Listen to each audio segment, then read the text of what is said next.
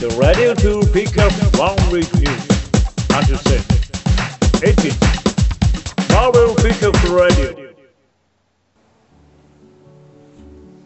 1週間のマーベルの出来事とリーフ気になることをピックアップして話していくラジオマーベルピックアップラジオ今週もやってきました今週はついに40週目ですそして今週はこのお二方に来ていただいておりますクマールさんとセンセプールさんですどうぞはい。はい。えい。やっと久しぶりですあねおオ久しぶりですリジナル、オリジナルメンバーがあって、お久しぶりに揃いましたね。ね結成当時を思い出すよねそうね。そうですね。そうね。あれはね、熱い戦いがあったな、初めに。あのね俺がね、敵に操られて暴れてね、そうね。なんかね角生やした人になんか操られてたねそう。それでファンタスティック4呼ぼうとしたんだけどね、なんか違う人たちが集まっちゃってね結成されたラジオです。全然違うけどねそんな壮大な話だったら面白いな。ま あ原始的すぎない？ですか操られて暴れてるのにラジオ始めてどういう、集まってラジオ始めるの？意味わかんないからね。かなりのクレイジーさ。これは最高のラジオが撮れるんじゃないのか？さ名前は何にする？相当ひどい。なんだこれ。センスのかけらもないぞ。はいさあさあ、じゃあもう今週はね、ちょっとニュースの方が多いですから、はい。なんといってもね、はい、もちろん SDCC、サンディエゴコミコン、コミコンインターナショナルがはい。あったばかりですよ。そうだよね。そうですね。それでもいろんなね、パネルからの情報があるわけですから、もうね、一気に話していきましょう。はいはい聞きたい。じゃあまずはね、えー初日、目標の最後の日ですね。えーはい最後の時間にありました。えーマーベル・アンキャニー・ヒューマンズ・ミュータンツパネルからはい。明かされたことについて話してはいいきたいと思います。はい。何が起こもちろんね、オールニュー・オール・ディファレント・マーベルでのインヒューマンズ・ミュータントに関する話なんですけども、はいえーオールニュー X メンについては、時間を超えてきてやってる、やってきてるミュータント、そのままですね、まあ、彼らが主役になるわけですけども、まあ、世界的にミュータントに対して敵対的になっていると。世界がさらに今までよりもミュータントに対して敵対しているという世界で彼らは生きていかなきゃならないと。えーエクストーダネリー X メンについてはですね、えレミアが世界は変わった。そしてそれはミュータント種族にとってとずっと危険な場所だと。ストームはエグゼビアの夢とオムニを背負ってチームを生かし続けることを引き受ける。彼女はこのチームを集め、多くの思いもかけないことが最初の少ない間にあると。彼女はベストを集めたっていうところですね。まあ、ナイトクローラー、コロッサス、マジック、あと、あと誰だっけ？あともう一人くらいいた気がした。うんまあ、さらに、あれですよね。オールドマン・ローガン。ああ、出た。ね出た。この、このメンツを揃えるというね。やつのか、オールドマン・ローガンの利便性。このメンツですからね、もうベストでしょうね。まあ、ある意味ね、僕らのローガンが帰ってきてよかったです。いや、全然違う世界だけど。帰ってきたわけではないけどな。まあでもね、ただ、ただ全く同じ扱いをされている。うん。でもあの、ローガンは嬉しいんじゃないですか？一人ぼっちの世界から来たんで。そうね。でさらにね、そのソロのオールドマン・ローガンについてレミはですね、マーベルがこれまでに作った最も冷静なキャラクターの一人だと私は思う。我々は場違いなこの男性の目を通して新たな世界を見る。彼はこの新しい世界で自分の道を刻まなければならないと。まあその通りですよね。間違いって言ってもうてるけど。なんでお前がここにおるねんっていう感じのね、感じのキャラですから。まあ、ローラちゃんとの関係性がどうなってるのかちょっと楽しみですね。そうね。そもそも X メンを全滅、この世界のね、このオールドマン・ローガンの世界の X メンを全滅させてしまったのは、まあ、ローガン自身ですからね。うん。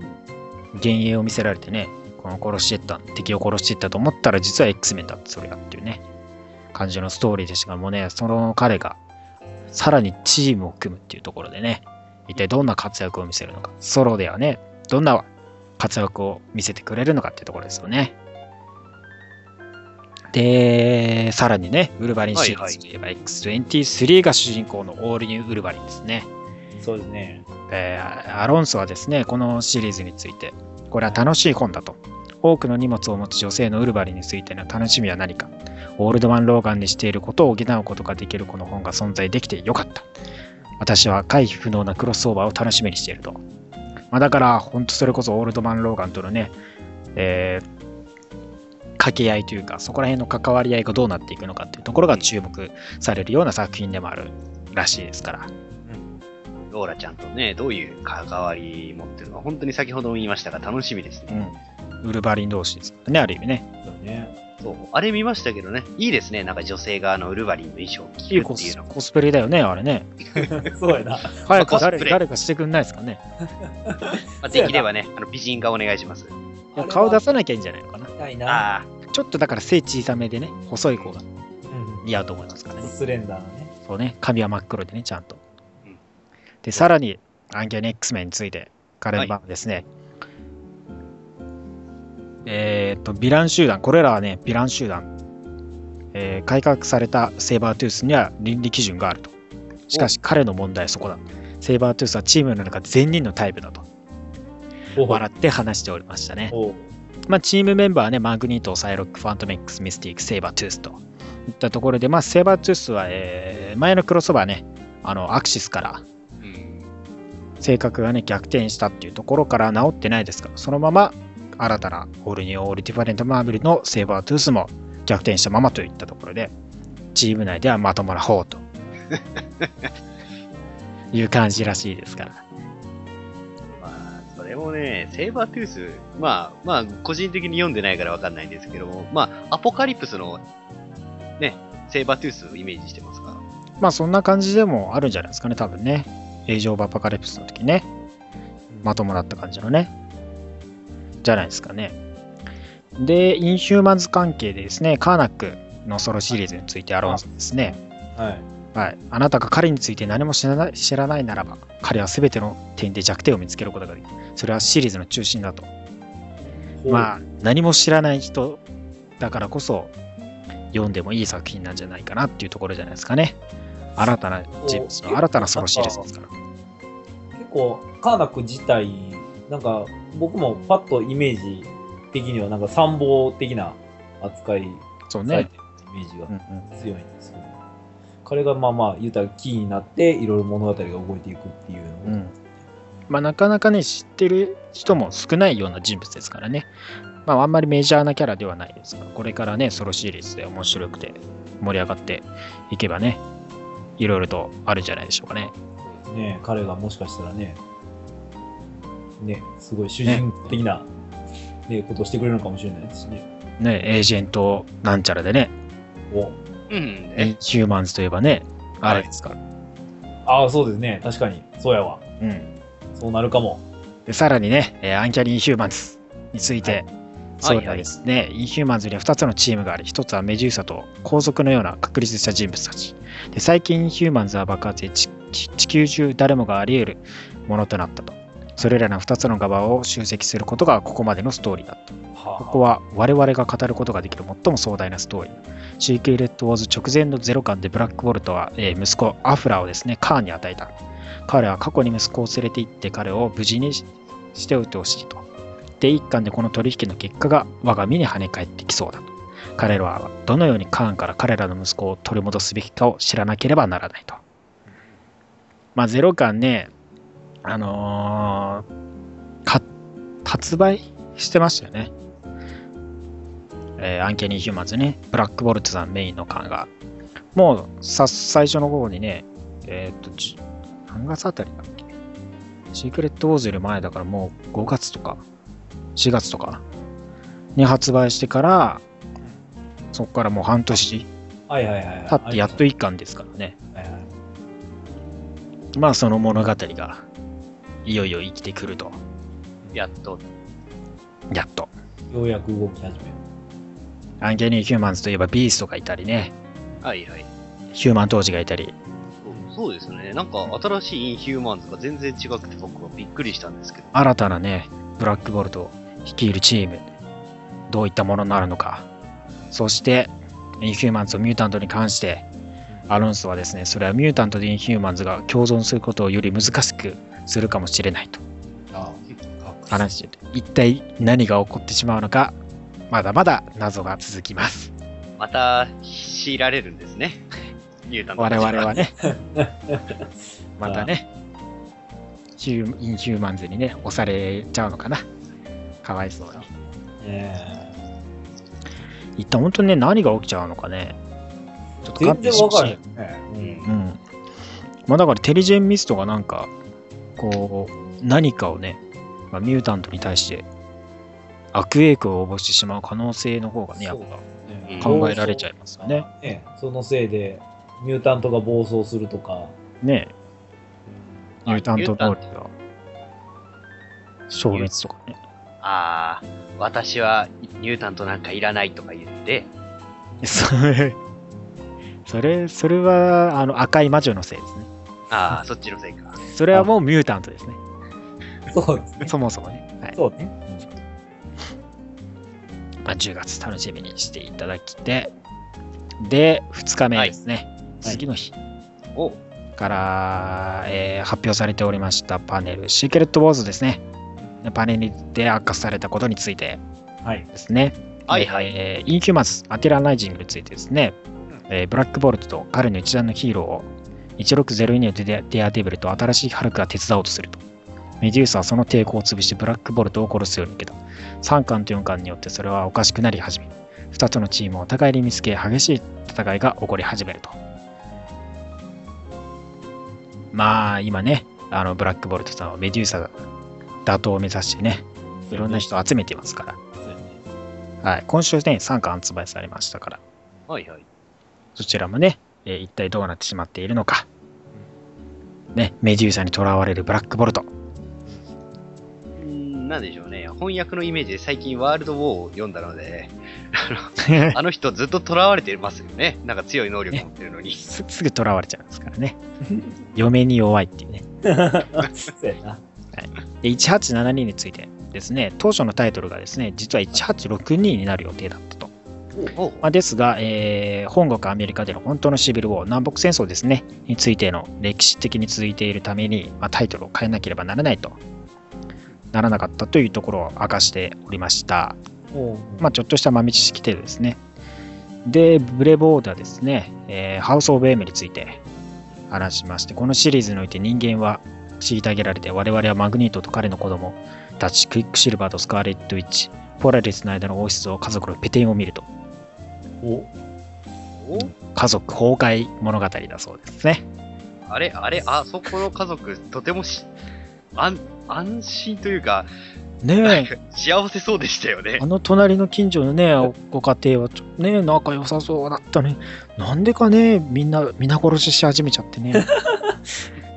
怖いわね、世間って。怖いね、本当にね。ね金持ちの喧嘩ほど怖いもんないよね。ないわね、ほんとね。やだやだ。うん、全く。そして、新たな発表としてですね、はいはいライターのトム・テイラーとアーティストのスティーブ・ピューによって描かれるワンショット、うんシークレット・ウォーズ・エージェント・オブ・アトラスをですね、10月発売することを発表しております。こちらはですね、バロンジームによって支配されるバトルワールドの領域で起こるストーリーについてでして、えーゴリラマン、M11、M11、えーナモラ、ヴィーナス、マーベルボーイがバロンジームのですね、規則に対して地下で抵抗組織を作るといった話のストーリーのワンショットが描かれます。またレアな感じの。はい、あのですね、とてもマニアックな一作となっておりますので、皆さん、どうぞね、ご一読いただければと思います。ゴリラマンなん久しぶりに聞きました。本当にただのゴリラね。見た喋るゴリラでした見っけ服着て喋るゴリラですかそうやね。あ基本的にアメリカ人ゴリラ好きやしね。ら。そうそうそうそう。基本ボスみんなゴリラですからね。ゴリラタイプ好きですからね。そして、そして、マーベル、オールニュー、オールディファレントアベンジャーズのパネルで明かされたことについていきたいと思います。はいはい。えー新しいドクター・ストレンジシリーズについてですね、ブレボードが、えー話したことは、彼は大きなバトルアックスを持っている。あなたが知るストレンジよりも異なると。あなたはストレンジが世界を実際に見る方法を見ることとなる。それはストレンジビジョンと呼ばれるもので本当に素晴らしいと。お？ストレンジビジョン。ストレンジビジョンに行って見る世界。実実情を見るらしいですけどね。一体それがどんな能力でどんなものなのかね。ストレンジって結構出てるイメージでしたけども、15年ぶりなんでしたっけ？個そう人誌はなんですよね。ソロシリーズは15年以上ぶりですね。もう、なんかね、出ず、いろんなところにね、クロスオーバーとか出ている割にはソロはなかったっていうね。そうね。そのソロがね、また変な斧持っちゃって。完全に基本的に役立たずですから。物理タイプ。ねね。物理で物言わすんですかね。ねもしか魔しって言いながら斧をブンって投げたり。あ、わかった。斧を投げて戻すときだけ魔法を使うみたいな。戦いづら。それいいかもしれん、でも。それいいかもしれん。それもいい？いいの？遠距離最強だからね。それビーム打てばいいんじゃないのかな？いや、ビームは多分年だから疲れるんですよ。えーもっと年したキャラクターいっぱいいると思うねんだけど。ダメススティーブの悪口はよせ。では続いてキャプテン・マーベルについてですね、はいはい。えーエディターのアマナトがですね、キャロルはヒーローであり、さらに外交官であると。彼女はデスクワークをしなければならない。彼女はその方法を知らない。そして、さらにキャプテン・マーベルのためのビッグイヤーになるともね、話しておりますから。マーベル姉さんが。ね。あの、キャロルさんはもちろんね、そんなデスクワークなんかしたことないですからね、どうやって外交をしてくれるのか、エイリアンとの交友をね、どうやって獲得してくれるのかね。最終的にあの、大会開いて一番強いやつの言うこと聞けや。なんだそれ。なんでそんな悠々白書みたいな展開になってるなんだと。めちゃめちゃつって。結局あの、外交、かっこ物理みたいな感じで。でしょうね。デスクワークできないでしょですからね。はい、で、続いてはデアデビルの新シリーズについてですね。はいはい。で我々はマークとクリスの過去2、3年の間準備をしたものに敬意を表していて、デアデビルをニューヨークに戻すと。彼は新しいコスチュームを着て我々がこの数週間で多くを明らかにしている助手のキャラクターが彼にはある。あの、一見ガンビットみたいなね、人物ですよ。あれ、あの人が助手として、またニューヨークで戻ってきて、ディアデビルさんが戦うとね。でもね、ヘルズキッチンではないらしいですからね。あ、そうなのう。うんん。いや、でもドラモンもやったからたヘルズキッチンに戻るんかなと思ったんですけど、ニューヨークですか？まあ、ニューヨークですね。一体、ディアデビルさん黒くなって、どうなっちゃうのか。ねまた目が見えるようになって。それは必要ないかもねあ。邪体化しちゃうんじゃない？そうやな。見えてる方が弱いしな。ね。で続いてですね、発表されたことが、アベンジャーズチームのラインナップの導入に扱うアンソロジーワンショット、アベンジャーズゼロ巻をうん10月発売することを発表しました。おいえー6冊のですね、アベンジャーズシリーズ、えー、オールニューオールディファレントアベンジャーズ、A フォース、ニューアベンジャーズ、アルティメット、スクワドロンスプリーム、アンキャニーアベンジャーズのストーリーを持つといったところで、まあ、導入部分としてね、えーぜひとも買っていただきたい一巻、うん一巻じゃない一冊、アベンジャーズゼロ巻が発売されますから、絶対買いましょう。ね、アベンジャーズについてスタートするにはここをまず読まないとね。そうやね。はいはい、そうですね。で、さらにニック・スペンサーがですね、サムエルソン・キャプテンアメリカについて言及しておりまして、彼は一般人だ。彼との時間は楽しみだ。最も多くの楽しみはサムがスティーブと異なる世代であること。彼のプライオリティは異なる。来年にはキャプテンアメリカ75周年5回目の記念日で文字を書くのが愉快な時だと話しておりますから、今年から来年にかけてね、キャプテンアメリカ75周年、一体どんなストーリーになっていくのか。ああ。記念、記念でもあんねんな。そうですね。またトリプル、トメトリプルキャプテンっていうのはどうですかね。スティーブと、ね、バッキーと、ファルコンで。ええそれはいらんかもね。あ、いらんか。ウルヴァリンズみたいなことをキャップでやるってこと？それはやめといた方がいいな。ウルバリンズも大してウルバリンじゃないから。そう確かに。じ実セイバートゥースとローラとダケンだけだか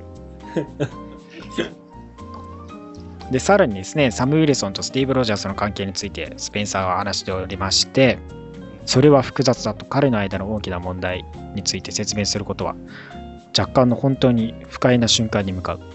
私は大きなスティーブファンであり、我々が対立そうであることに追いついた時、議論の両側を見ることができるのが私にとって重要だった。スティーブが年を取ったためにヴィランになってほしくはなかった。私はスティーブには独特の展望があると思うと。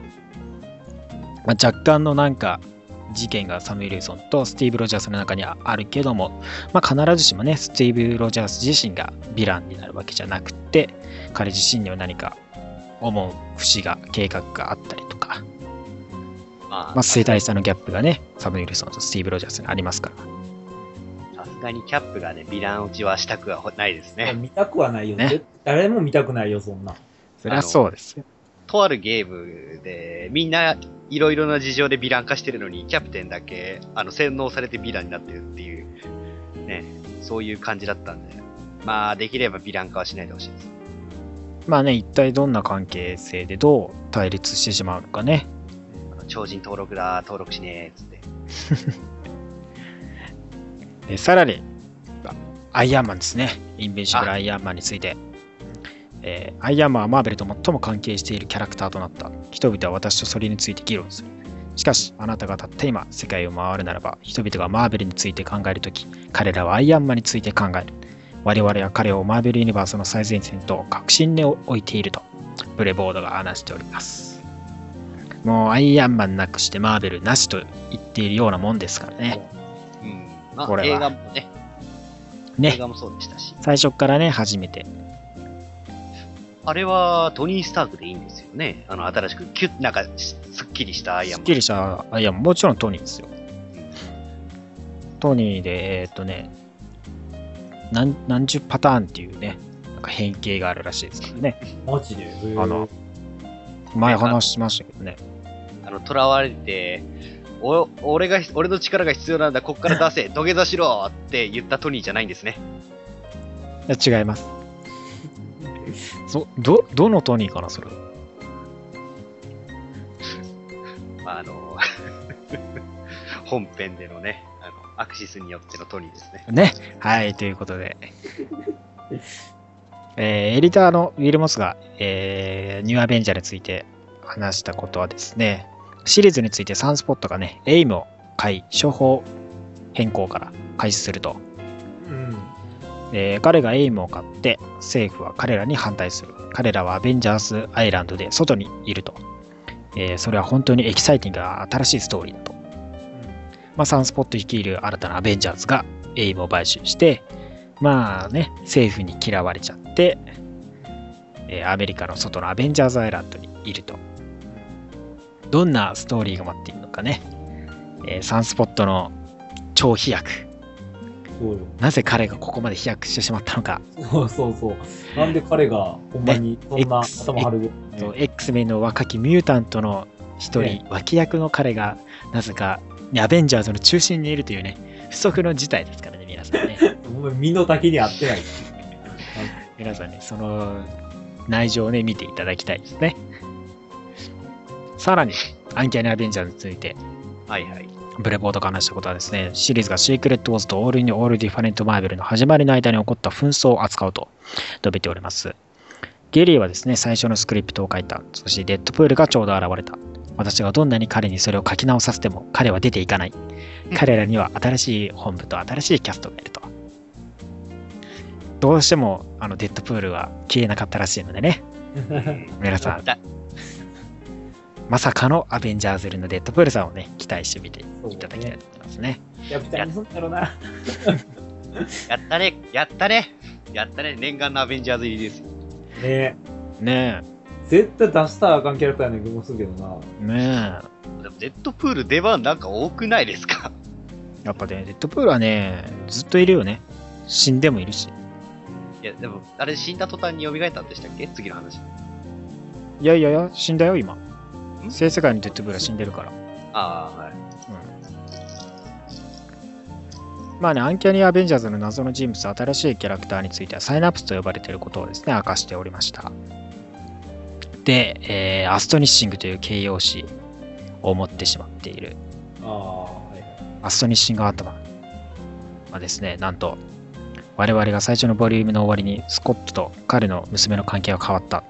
70年代からの多くの偉大なヴィラン。それがマイアミバイスのような感じがあり、マイアミでセットされると。マイアミを舞台として描かれるらしいですよ。ね、ヴィランたちを率いて、アットマンさんは何をしてしまうのかね。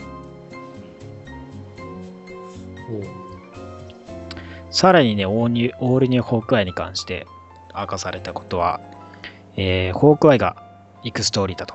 それはオールドマンパート。我々は前にフラッシュを焚き、現在起こっていることについて話すと。それはホークアイが動揺する時に起こることだ。レーモン・ペレスがとてもたやすく扱えることは美しく語語られた視覚的な衝撃的なストーリー。視覚的なアート的にもいい作品になっているようですからね。なんでオールドマン・バートンが出てくるのかっていうところも謎がありますからね。オールドマン・ローガンのね、崩壊というのは死んじゃってますからね。最初のストーリーでね。こういうね、流れで出てくるの。一体どんなキャラで出てくるのかね。あの、ホークアイ氏がね、あの、今週で最終巻でしたからね。はいはい。うん。いろいろ賞を取ってるね、ホークアイさんは。翻訳本もね、うん発売しますからね。そうですね、決定しましたね。予約してますから、皆さんね。ホークアイお買い求めください。ソウについてはですね、アスガードが内戦をへそうだと。で、彼女は多くのものに対処しなきゃならないと。あはい。アスガードまたね、荒れるようですね。ーまたか。アスガードが内乱全く、成り時のせいなんだ。あれからキンキングロキかな？え、ど、どの、どの、どの、今度は角をつけてるんだい？おと男かな？女お、女の可能性も。子ど子供の可能性も。子供の可能性も。まさかの、ディスクウォーツ版が。まさかの少女。あ、待って、ロキズみたいな始めといてくれ。いや、やだやだ。で、アルティメットについてはですね、キャラクタ、はいギャラクタスに対処することが明かされておりますよ。まあ最初ね、えーカバーにも現れていたギャラクタスに対処する。で、イルミナティについてはですね、キャラクターの一人はタイタニアだと。彼女はこの点で人生をやめたい。しかし、悪の道から出ることは簡単ではなく、フットは彼女に仕事を提供する。フットは軍を築いて、彼のゴールは他のヴィランを保護することだ。ドクター・ドゥーム、レッドスカル、サノスは銀行を襲いたい人々を気にかけない。大部分はフットとタイタニアの目線で描かれると。ね。雑魚、B 級ヴィラン、C 級ヴィランたちを気にかけるフットさん優しいっすね。フットさんマジ天使。ね。フットさんマジ天使。なぜイルミナティって名前なのかね。あ、そうやな、それな。なんか問題起こしそうやな。そしてですね、ハウリングコマンドーズ・オブ・シールドについてはですね、ブルボードが明かしたことは、狂った、荒れた、ド派手な冒険シリーズだ。それは機関銃と手榴弾を持つ大きなモンスターだ。と話しておりました。ね、一体どんな作品になるのかね、はちゃめちゃになるんですかね。いや、はちゃめちゃすぎるやろ、あれは。シールドとモンスターたちですからね。意味がわからないですからね。な。死者が復活。そしてモンスターたち。まあ死者復活はよくあるからな。誰もなんか、あれやけどな、人気が出なさそうな感じもするほんとよ。わかんないですよ。ほら、人気、不人気のキャラを集めて人気を出す。まさしくこれぞアベンジャーズ計画と言ってもいいんじゃないですかね。なんかどちらかというと再生さすみたいな。どれかなんか人気出たら、そいつをちょっとフューチャーしてみたいな。どっちかっていうとサンダーボルツ並みだけど、あのー、ダークレイン頃のサンダーボルツ。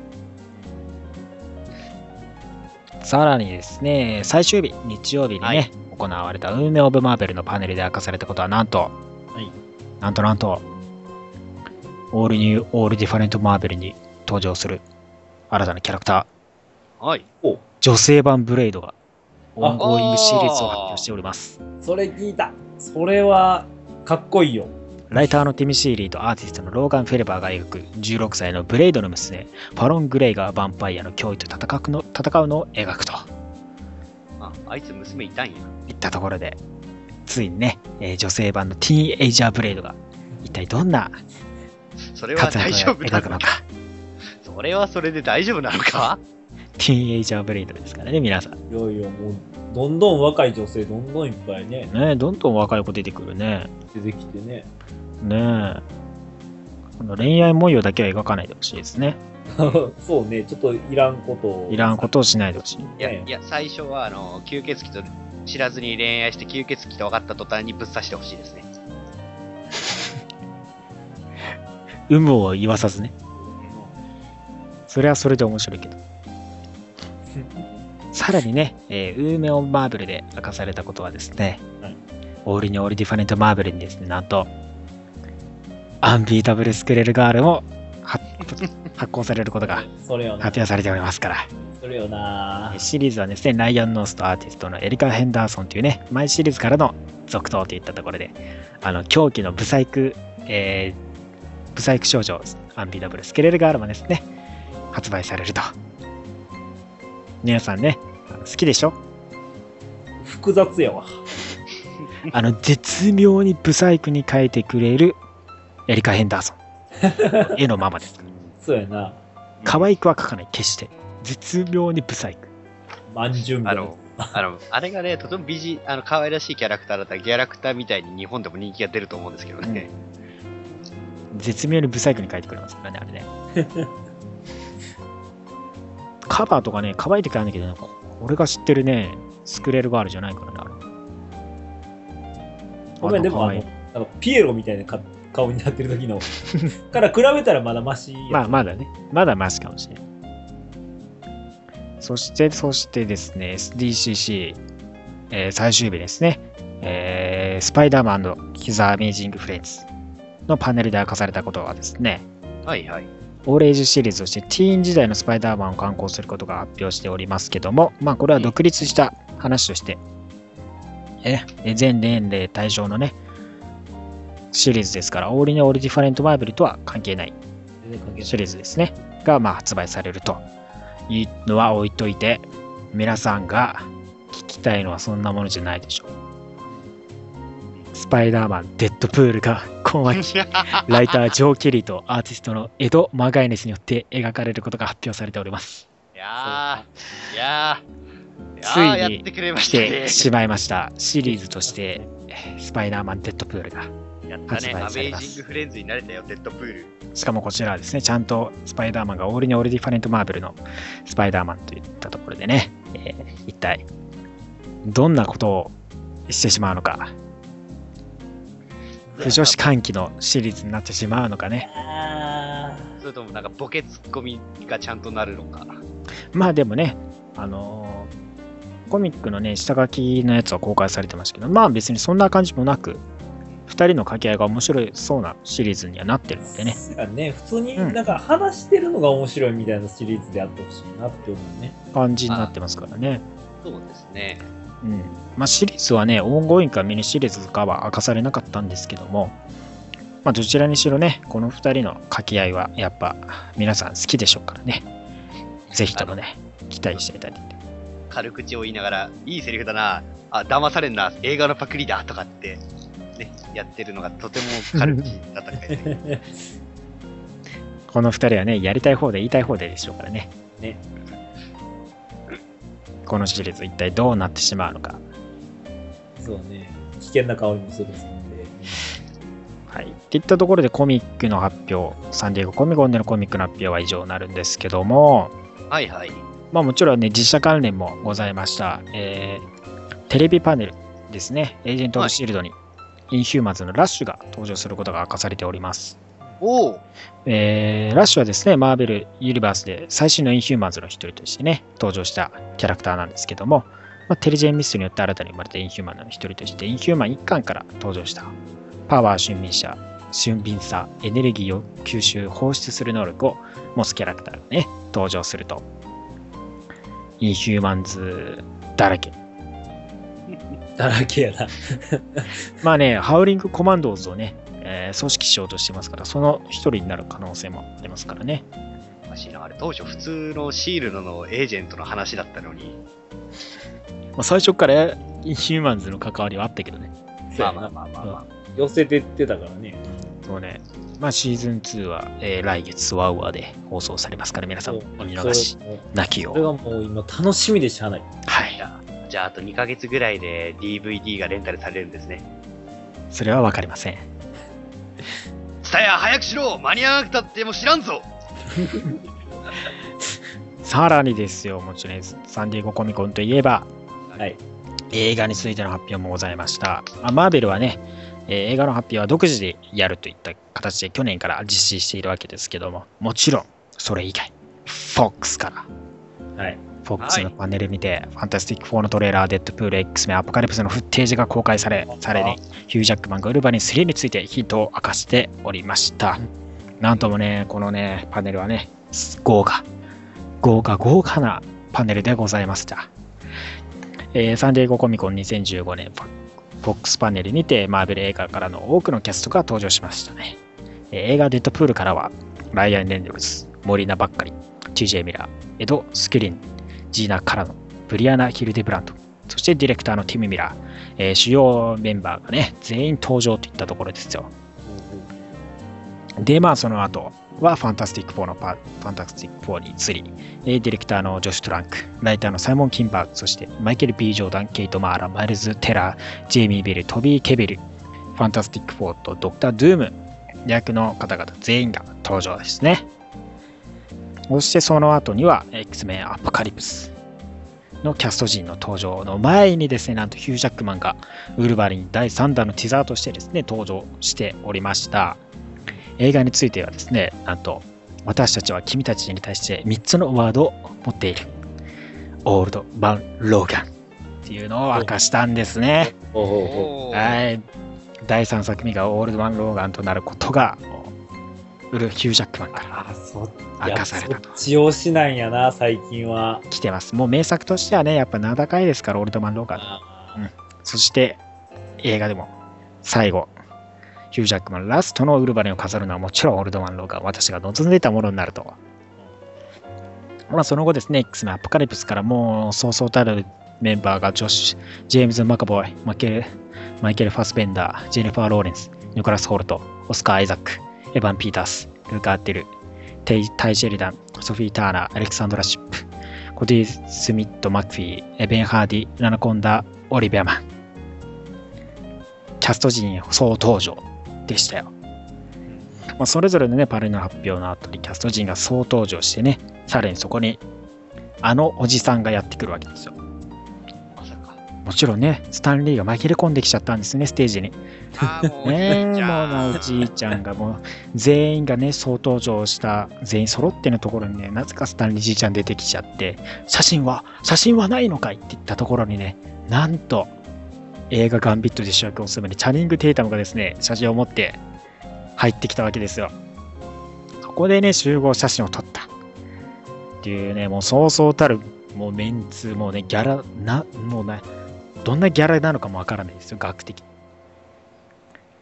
もう総登場ですかね。この3つの映画、4つの映画ですね。からの。とんでもなくなってますから、皆さん。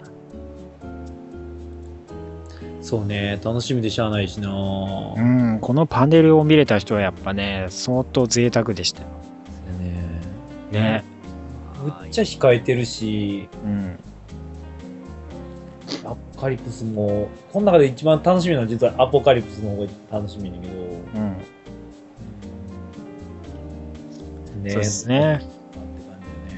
まあ、ファンタスティック4に習ったらトレーラー映像を公開して、まあ、来年公開となるデッドプールとアポカリプス、X メンアポカリプスのフッテージ公開されたんですけども、まあ、このパネルの後に、まあ、デッドプール自自体のね、フッテージが、まあ、リリース、公開される予定だったんですけども、まあ、映像処理とかのが間に合ってなかったりとか、いろいろございまして、えー3週間後くらいには公開されるのではと、ライアン・レイノルズ自身がツイートしますから、皆さん、もう少ししたら、デッドプールのフッテージ見れるかもしれないのでね、来ていただぜ。きて。やったぜさらにね、X メンアポカリプスのフッテージで、はい。から、えー、フォーホースメンが判明しました。あはは、それはし知りたい。早く知りたい。これは言っちゃっていいですか？はよ、はよ。言っちゃっていいですか？いいですよ。まずエンよジェルですよね。皆さんご存知エンはいジェル。はい。アークエンジェル。で、ねなんと、サイロック、ほう。お最後お。おうさらにマグニート、おおそしてなんと、ストームええのように意外な陣形となったんですよね。ええなんとなんと。ー、強っ。な、な、なんだ、このメンツは。まあ、サイロックはね、エンジェルとはね、コミックの方ではいい感じになったりして、結構、アポカリプス側に行っちゃったりしたこともね、X フォースの時にあったりしましたけどもね、まあ、さらにそこにね、ストームって言ったところね、うん意外じゃないですかね、やっぱ。そうですね。てっきり最後はウルヴァリンかと思っていましたが。ブルバリンの登場はありませんから。そうなんよね。いい日だよね、今回ね。そう。カメオ出演ではあるかもしれないですけどね。さあ、っていったところで、サンディエゴコミコンからの発表は以上です。はい。やっぱり今年もね、いろいろと壮大な発表がございましたから、皆さん、今後もマーベル期待したい、期待し期待してね、いただければと思います。さあ、といったところで、さらにね、10月のプレビューが発表されております。はい。この10月のプレビューから分かることもちろんね、えーシークレット・ウォーズが終わり、そして、オールにオール・ディファレント・マーベルが始まる月でございますから、皆さんね、申請するということで。ね、まあ、9月でいろんなシリーズも終わっシークレット・ウォーズ関連のシリーズ終わっていく中で、えーまあ最後ね怒涛の終わりを迎えていくシリーズ大体だから4巻から5巻にかけてのシリーズとして終わる作品が多いですね。うん。まあ、同月にね、その TPB ハードカバーとかの方でもね、発売されますからね。欲しい人は要チェックそうやな。はい。っていったところで分かってることはですね、えーガーディアン・オブ・ザ・ギャラクシー、オールにオール・マーベルのね、うん新たなスターロードが一体誰なのか。ああ、その名も、スター、スター・レディ。スターレディの誰なのかって言ったところでもちろん、あの人、キティ・プライドです。やっぱりね。あやっぱり彼女のキティ・プライドが。はい。そっか。まあね、スターロードはスパルタックスのね、あの、新たな皇帝としてチームを去ったわけで、そのスターロードを務めるというのが、スターレディことキティ・プライドちゃんと。いった感じですね。完全にギャラクシ、ギャラク、なんだろう、なんうの、宇宙のタイプのキャラクターになってしまったわけだー ね、うんあの、ミュータントのミミュの字もないですね、もうね。X 年の N の字もない。お前 X メンじゃないよね、もう。ね。そうですね、キティ。はい。で、ピーター・パーカーね、えーはアメージング・スパイダーマンのパーカー・インダストリーがね、成功した。で、スパイダーマンがですね、ピーター・パーカーのボディーガードとして、という体で、手で。まあ、えー古典的なアイアンマンと類似した形になると。やったです。はい。そういうことね。やっと、はいやっとピーターは幸せになれるんですね。もちろんそうですよ。やったれ、ピーター。で、最初の敵はですね、え本当かなーゾディアックが務めると。うん。最初のピーターの時はゾディアックがね、務める。あと、スパイダーグエンはね、えーアース6号のオズボーンの投入を見ると。うん。うん、ついにオズボーンさんがアース6号でも登場してくるとかですね。えー、あとなんですかね。あ、オールニュー、オールディファレントマーベルポイント1一巻が発売されるんですけども、はい。シークレット・ウォーズの後の連続性の 5, が5ヶ月間の間についての、まあ、えーオールニュー・オール・マーベルへの投入ですね、を見るところで、そこに含まれるアンソロジーシリーズとなってて、えーデアデビル、カーネージ、エージェント・オブ・シールド、コンテスト・オブ・チャンピオンズの導入、さらにですね、えーまだ明かされていない機密情報、クラッシュフィードとなっている2つのコミックも入っていると。一体それが何なのか。まだ明かしていない。なぜなのか。何が起こるんです？ねで、まあ、おえアベンジャーズゼロ巻があって、はいはい。で、あとは、ブレイドも10月にね、デビューですね。うんうん。女性ブレイド。うん。今月、そうですね、10月デビューするのが、インビンシブル・アイアンマン、アストニッシング・アントマン、ドクター・ストレンジ、エクストラオーディナリー・ X メン、ハウリング・コマンドーズ・オブ・シールド、カーナック、キャプテン・アメリカ・サム・ウィルソン、スパイダーマン2099アンビータブル・スクイレル・ガールに、アンキャニィ・アベンジャーズ、そしてね、あの、ワンショット、What If Infinity が発売されまして、まあ、サノスがもしもアベンジャーズ入ったりとか、ああ、はあ、なあるほど、ダークレインの時のオズボーンがインフィニティガントレットを手にしちゃったらとかの What If。まあ、インフィニティ関連ですね。のあかんやろうな。やる感じらしいですね。あかんやろうな、そいつらが。ね、どうなるのかっていうね。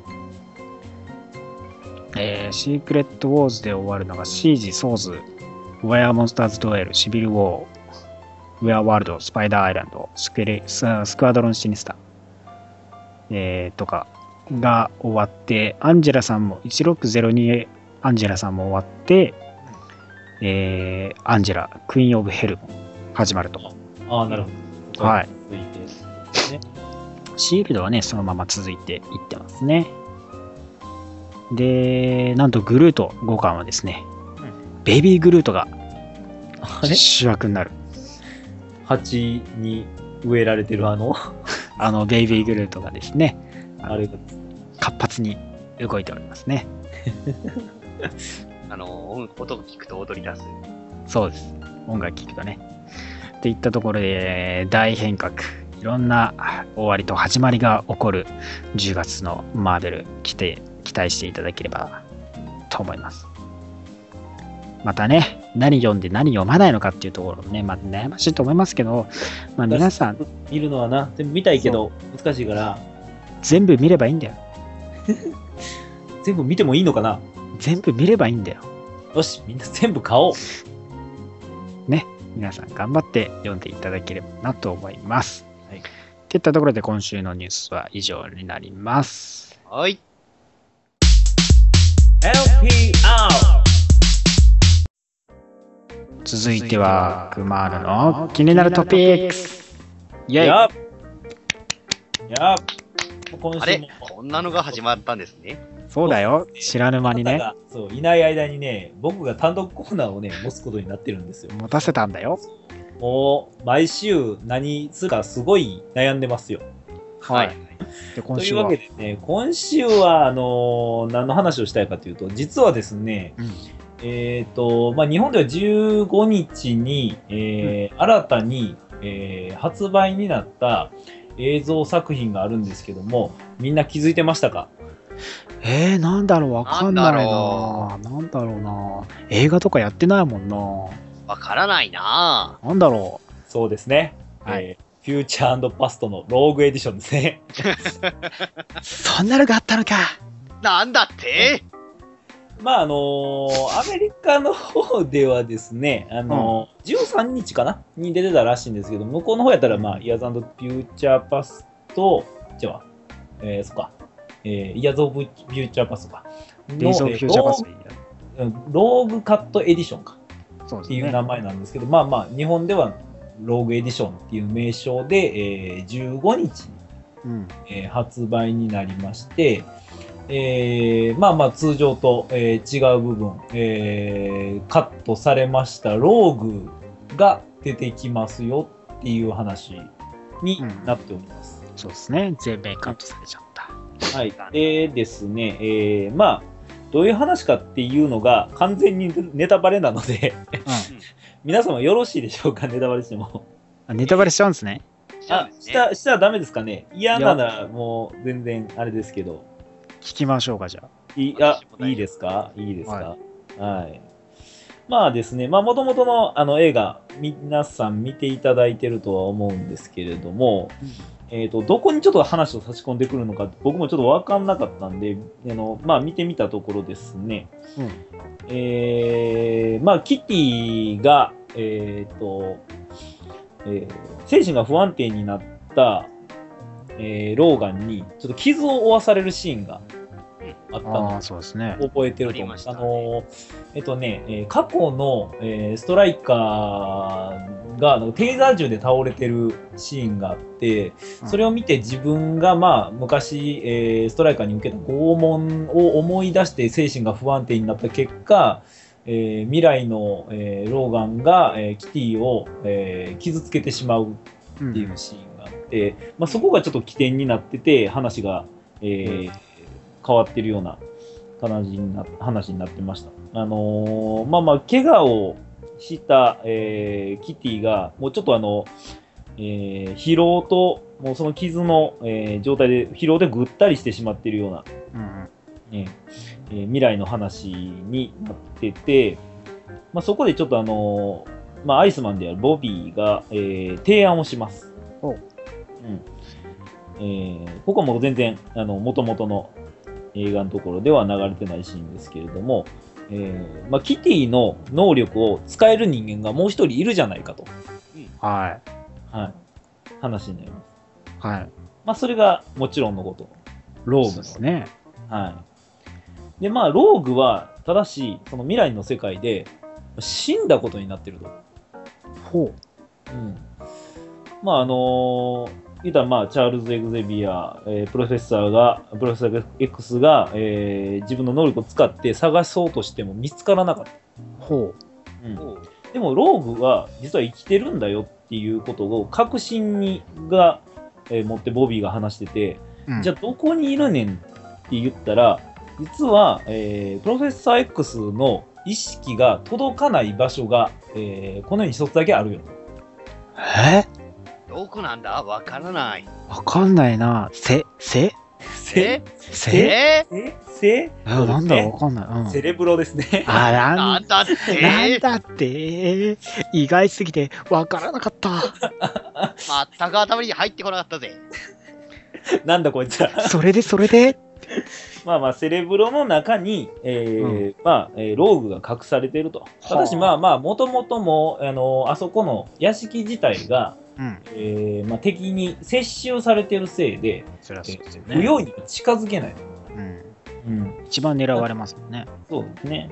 まあまあ、それを、まあ、えーボビーと、えーまあ、エリック、あの、マグニートとアイスマンが、えー二人で、えー助けに行くという話になる。はあ生き埋めにしていたローグを。そう。今更？ローグじゃない、ロあまあまあ、生き埋めやな。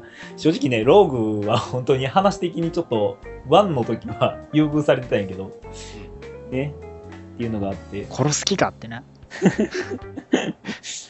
ね、まあまあ、あのーまあ、その、えーローグを助けに行って、まあ、うん。何をされてたかというと、人体実験をされてて、はそれを助けるような流れになって、まあ、あの、ローグずっともう、なんでしょうね、冬眠状態というか、もう寝てしまって起きないみたいな状態あ。になって、ああ、なるほどね。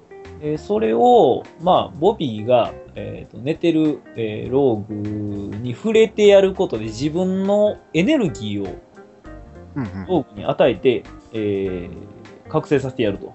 ミュータントパワーをね。そう、ミュータントパワーをね、上げて、それでようやく起き上がるわけですよ。ほでも、やっぱりちょっと敵の陣地なんで、う。うん。モックスセンチネルに狙われるわけですよ。そうね。でしょうね。はいで、まあまあ、あの見つけたはいいけども、逃亡劇になりまして、ちゃんちゃんちゃんちゃんちかちゃんちゃんちゃんちゃかちゃんちゃんちゃんちゃかちゃんってね。じゃじゃんそう、3体のセンチネルに、えーまあ、3人で、えーちょっと対抗するんですが、まあ、あっという間にボビーが、え3体分の、えーセンチネルの攻撃を同時に受けまして、えーお亡くなりになられるというね、なるほど。やっぱりそうなりますか。ありますね。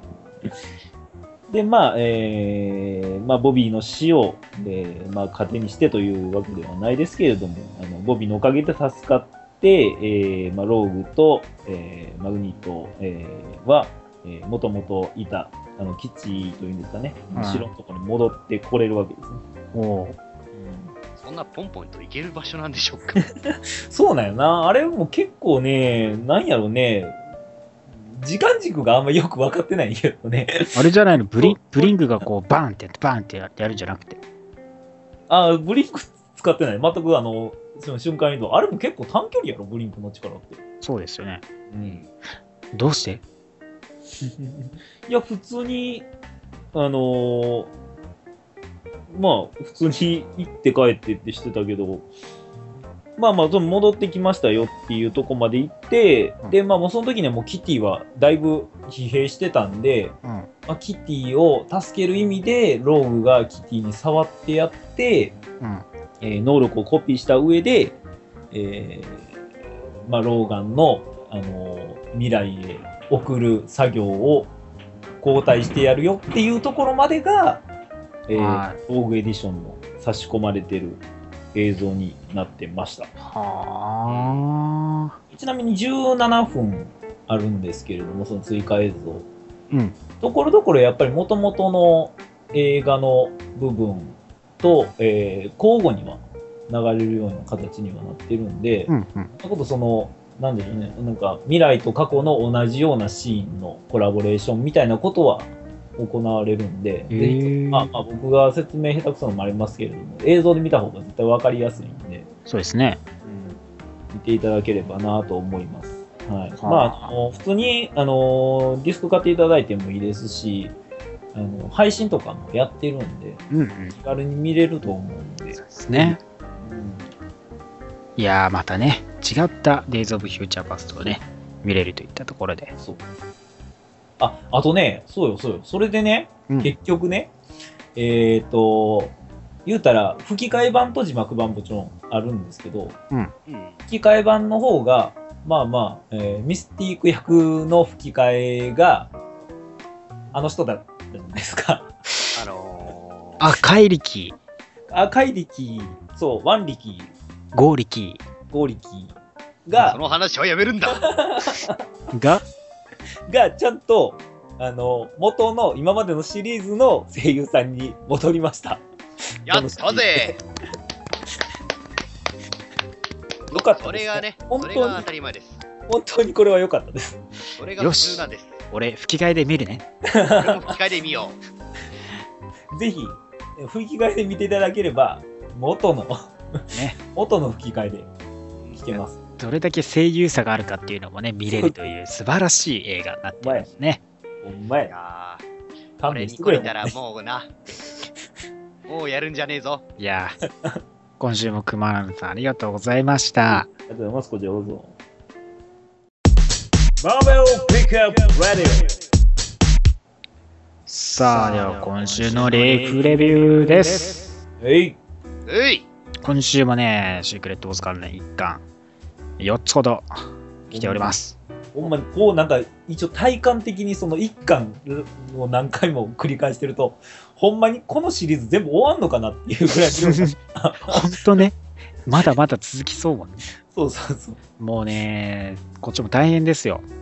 うんまず、ガーディアンズ・オブ・ノーウェア、うん。うん。えーハイル・ハイドラ、えーそしてシージ、そしてキャプテン・ブリテン・アンド・ザ・マイティ・ディフェンダーズが、はい今週の一巻となっております。はい。はいはい。でまずね、ガーディアンズ・オブ・ノーウェアはですね、えーまあ、えーバトルワールドの衛星を、衛星軌道として回る、えーノーギアですね。月、まあ、日地球でいう月ですね。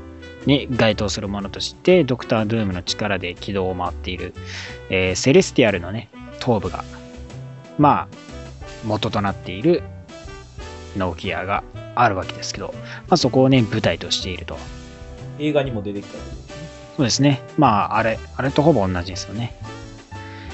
でですね、まあ、ガーディアンズ。まあ、大体、見た目、見た目的にもアース616ドン、えー、ガモラとドラックスとロケットラクーンが登場するわけですけども、まあ、最初はね、ノーヒアのバー、ドラックスさんがいるわけですけど、そこにね、まあ、アンジェラがやってくると。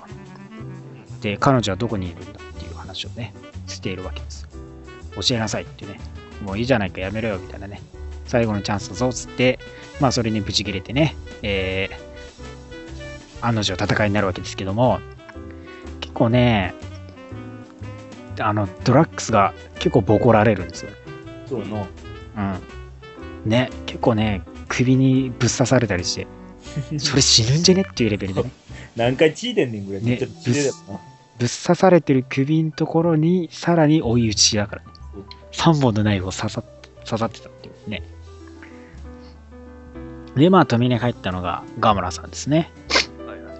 まあ、みあの見てくれ的には、あのーブラックボールテックスでパワーアップしたガムラさんのそのまんまの、まあ、コスチューム姿で来ていると。で、結局アンジェラさんはロケットラクーンに強襲されちゃって、まあガーディアンズは逃走すると。逃げすな感じで。そうですね。結局、一体誰を探していたのか。まあ逃げられちゃって、その場から退散するんですけど、まあそれを見ていた、えー、新たなキャラクターですね。これが、ヨタとザ・デストロイヤーと呼ばれる新たなね、えーライノっぽい見てくれるキャラクターですね。ある意味で言えば。でですね、まあ、えっ、と、マンティスの住んでるところに、ガーディアンズは、まあ、逃げてきたわけで、まあ、そこでね、休息を取ろうとしていたんですけども、そこに、さっきのね、まあ、過去話もしてるんですけどね、ドゥームの話とか。してて、そこにまあ、さっきのヨタズザ・デストロイヤーさんが強襲してきて、で、戦いが始まるかなっていったところで。終わりますね。あの、ヨタトさんの自己紹介で、この間終わりです。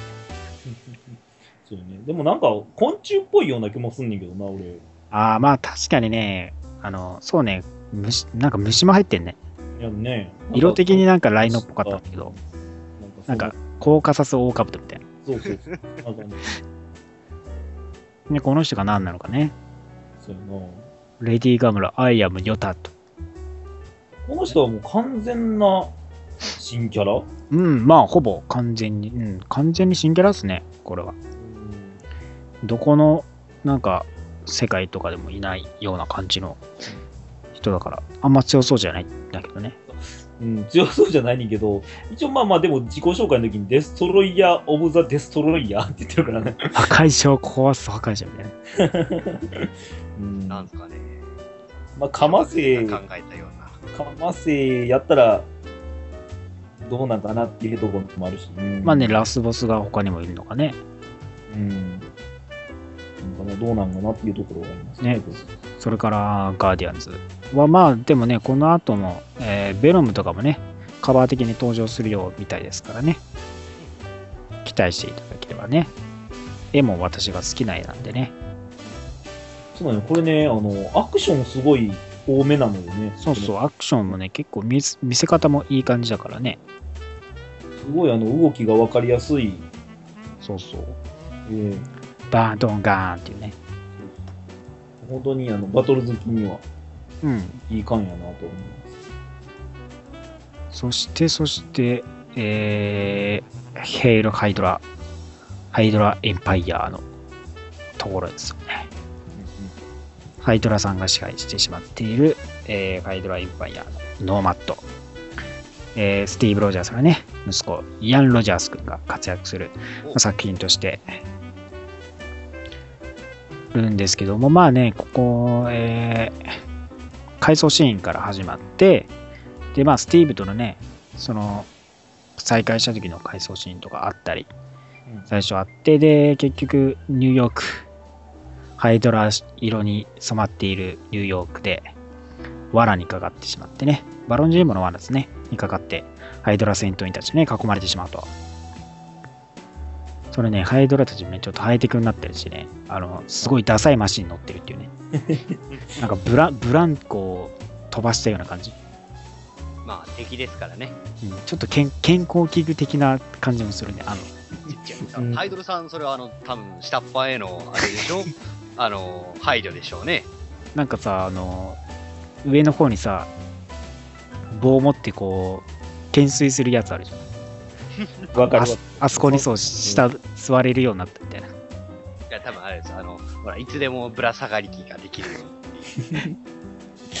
そんな目的で作ってへんやろ。本当だよ。逆になんか、あれやろ、しっかりとした車作ろうと思ったけども、材料不足みたいな感じが。いや、違うの。その下っ端のね、ほら、あの、健康管理するために。そんなわけない。そんなわけない。そんなわけない。むっちゃ有料会社やん。本当だよ。あの、週休2日ですからね。ちゃんと休ませてくれんな。で、有給はもうちゃんと取れます。俺就職しよう、ここに。でボーナスはちゃんと毎年2回出ます。あ、それはちょっといい。でもな、死ぬ可能性もあるから、そうやな。ちょあ、っとでも保険、保険はちゃんとあの、バッチリですよ。使い捨てだからね、やめとこう。最前線送りは勘弁な。いやでもね、死んだらあの、ちゃんと保いいから険会社から。もうね伸ばしすぎ。いいから。伸ばしすぎ、それ。で、そで、まあ、えー捕まってしまったりしてる人がいて、まあ、あの、カイドレに忠誠近いような、みたいな感じのね、あって、まあ、囚われた人物はね、あの、焼却炉に入れ入れられちゃうっていうね。ね。うん。まあ、そこでね、なんとね、あのキャラも登場するわけです。このキャラ？皆さん、エージェント・オブ・シールドは見ましたか？まさか。なんと、カイドラの一人として登場した、あの、エージェント・ウォードが登場します。やったぜなんと、エージェント・ウォードが登場するんですね。ボードさんやったぜオードさん、ウォードさん、コミックに初登場ですかこれは。コミックデビュー。なんとなんと、このハイドラ・エンパイアで登場しちゃうっていうね。で、まあそうね、焼却焼却で殺されそうになっているところをノーマットが、まあ、助けに入ると。言って、えー人々、囚われている人々をね、解放すると。で、まあ、ハイドラから戦って逃げおせようとするんですけど、まあ、一人のね、おお男性を助けて、一緒に、まあ、逃げる途中で、なんとね、その男の人が首斬首されちゃうっていうね。その人物がね、まあ、ハイドラとキャプテンアメリカをちょっと足したようなシールドを持ったね、人物なんですけど、まあ、その人物との戦いになるわけですよ、ノーマットさん。で、戦ってヘルメットを取るんですけども、なんとその人物こそが自分自身なんです。なんだと？レオポルド・ゾラっていうね、ななんやろな。まあだからそう、アニムゾラ自身がそうね、あの、子供を作り出すっていう実験でね、あって、あそれでそういうことなの？もう一人作り出したんじゃないですかね、多分ね。それか双子か。ああ、単純にね。うん、片割りを奪ってった。よく少年漫画であるパターンのやつやな。まあでも。クローン、クローンっていうかまあね、同じように作られた人物の可能性が高いんじゃないですかね。アニムゾラさん。まあ、ハイドラにね、占拠されちゃって、優しい人物はみんな殺されていっちゃうっていうね、かわいそうですから。これでもな、なんか読んでて思ったのは、うん敵がゲスしかいないね。うん。こんな腐ってたかなって思いながら。戦闘員がマシだから、結構ね。かなり下水からね、ちょっとね。やり、やり方、やり方がね。さすが、だからこそエージェントウォードがね、登場するんですね、やっぱね。さすがゲスの極み。さ彼すがもゲス野郎だな彼もまたゲスの一人だから。なねさすがですよ。るほどね。そして、シージ一巻ですね。えーっと、シージはね、これね、まあ、コマンダー・アブルゲイル・ブラウンドさんがね、主人公。あら、ソードでね、トップの、あの、緑髪の女の人が、まあ、主人公になってるんですけども、これがね、話がね、よくわかんない、最初。なんか誰殺してんのかよくわかんない。なんか10年前とか、なんかいろいろあるんだけど、なんか誰かを殺してて、で、倒したんだけど、みたいなね。うん。で、シールドのね、現在のシールドのところに来るんだけど、そのね、シールドのね、後ろの方に、後ろにね、ちゃんとノーヒアが映ってるっていうね、ほうほう。えいやらしい配慮。やらしいー、。ああいうこと、気になるなと思わせる。そうそう。あ、オードだ。オードを殺したんだな。あそうだ。あの、初と、そう、初登場の時な。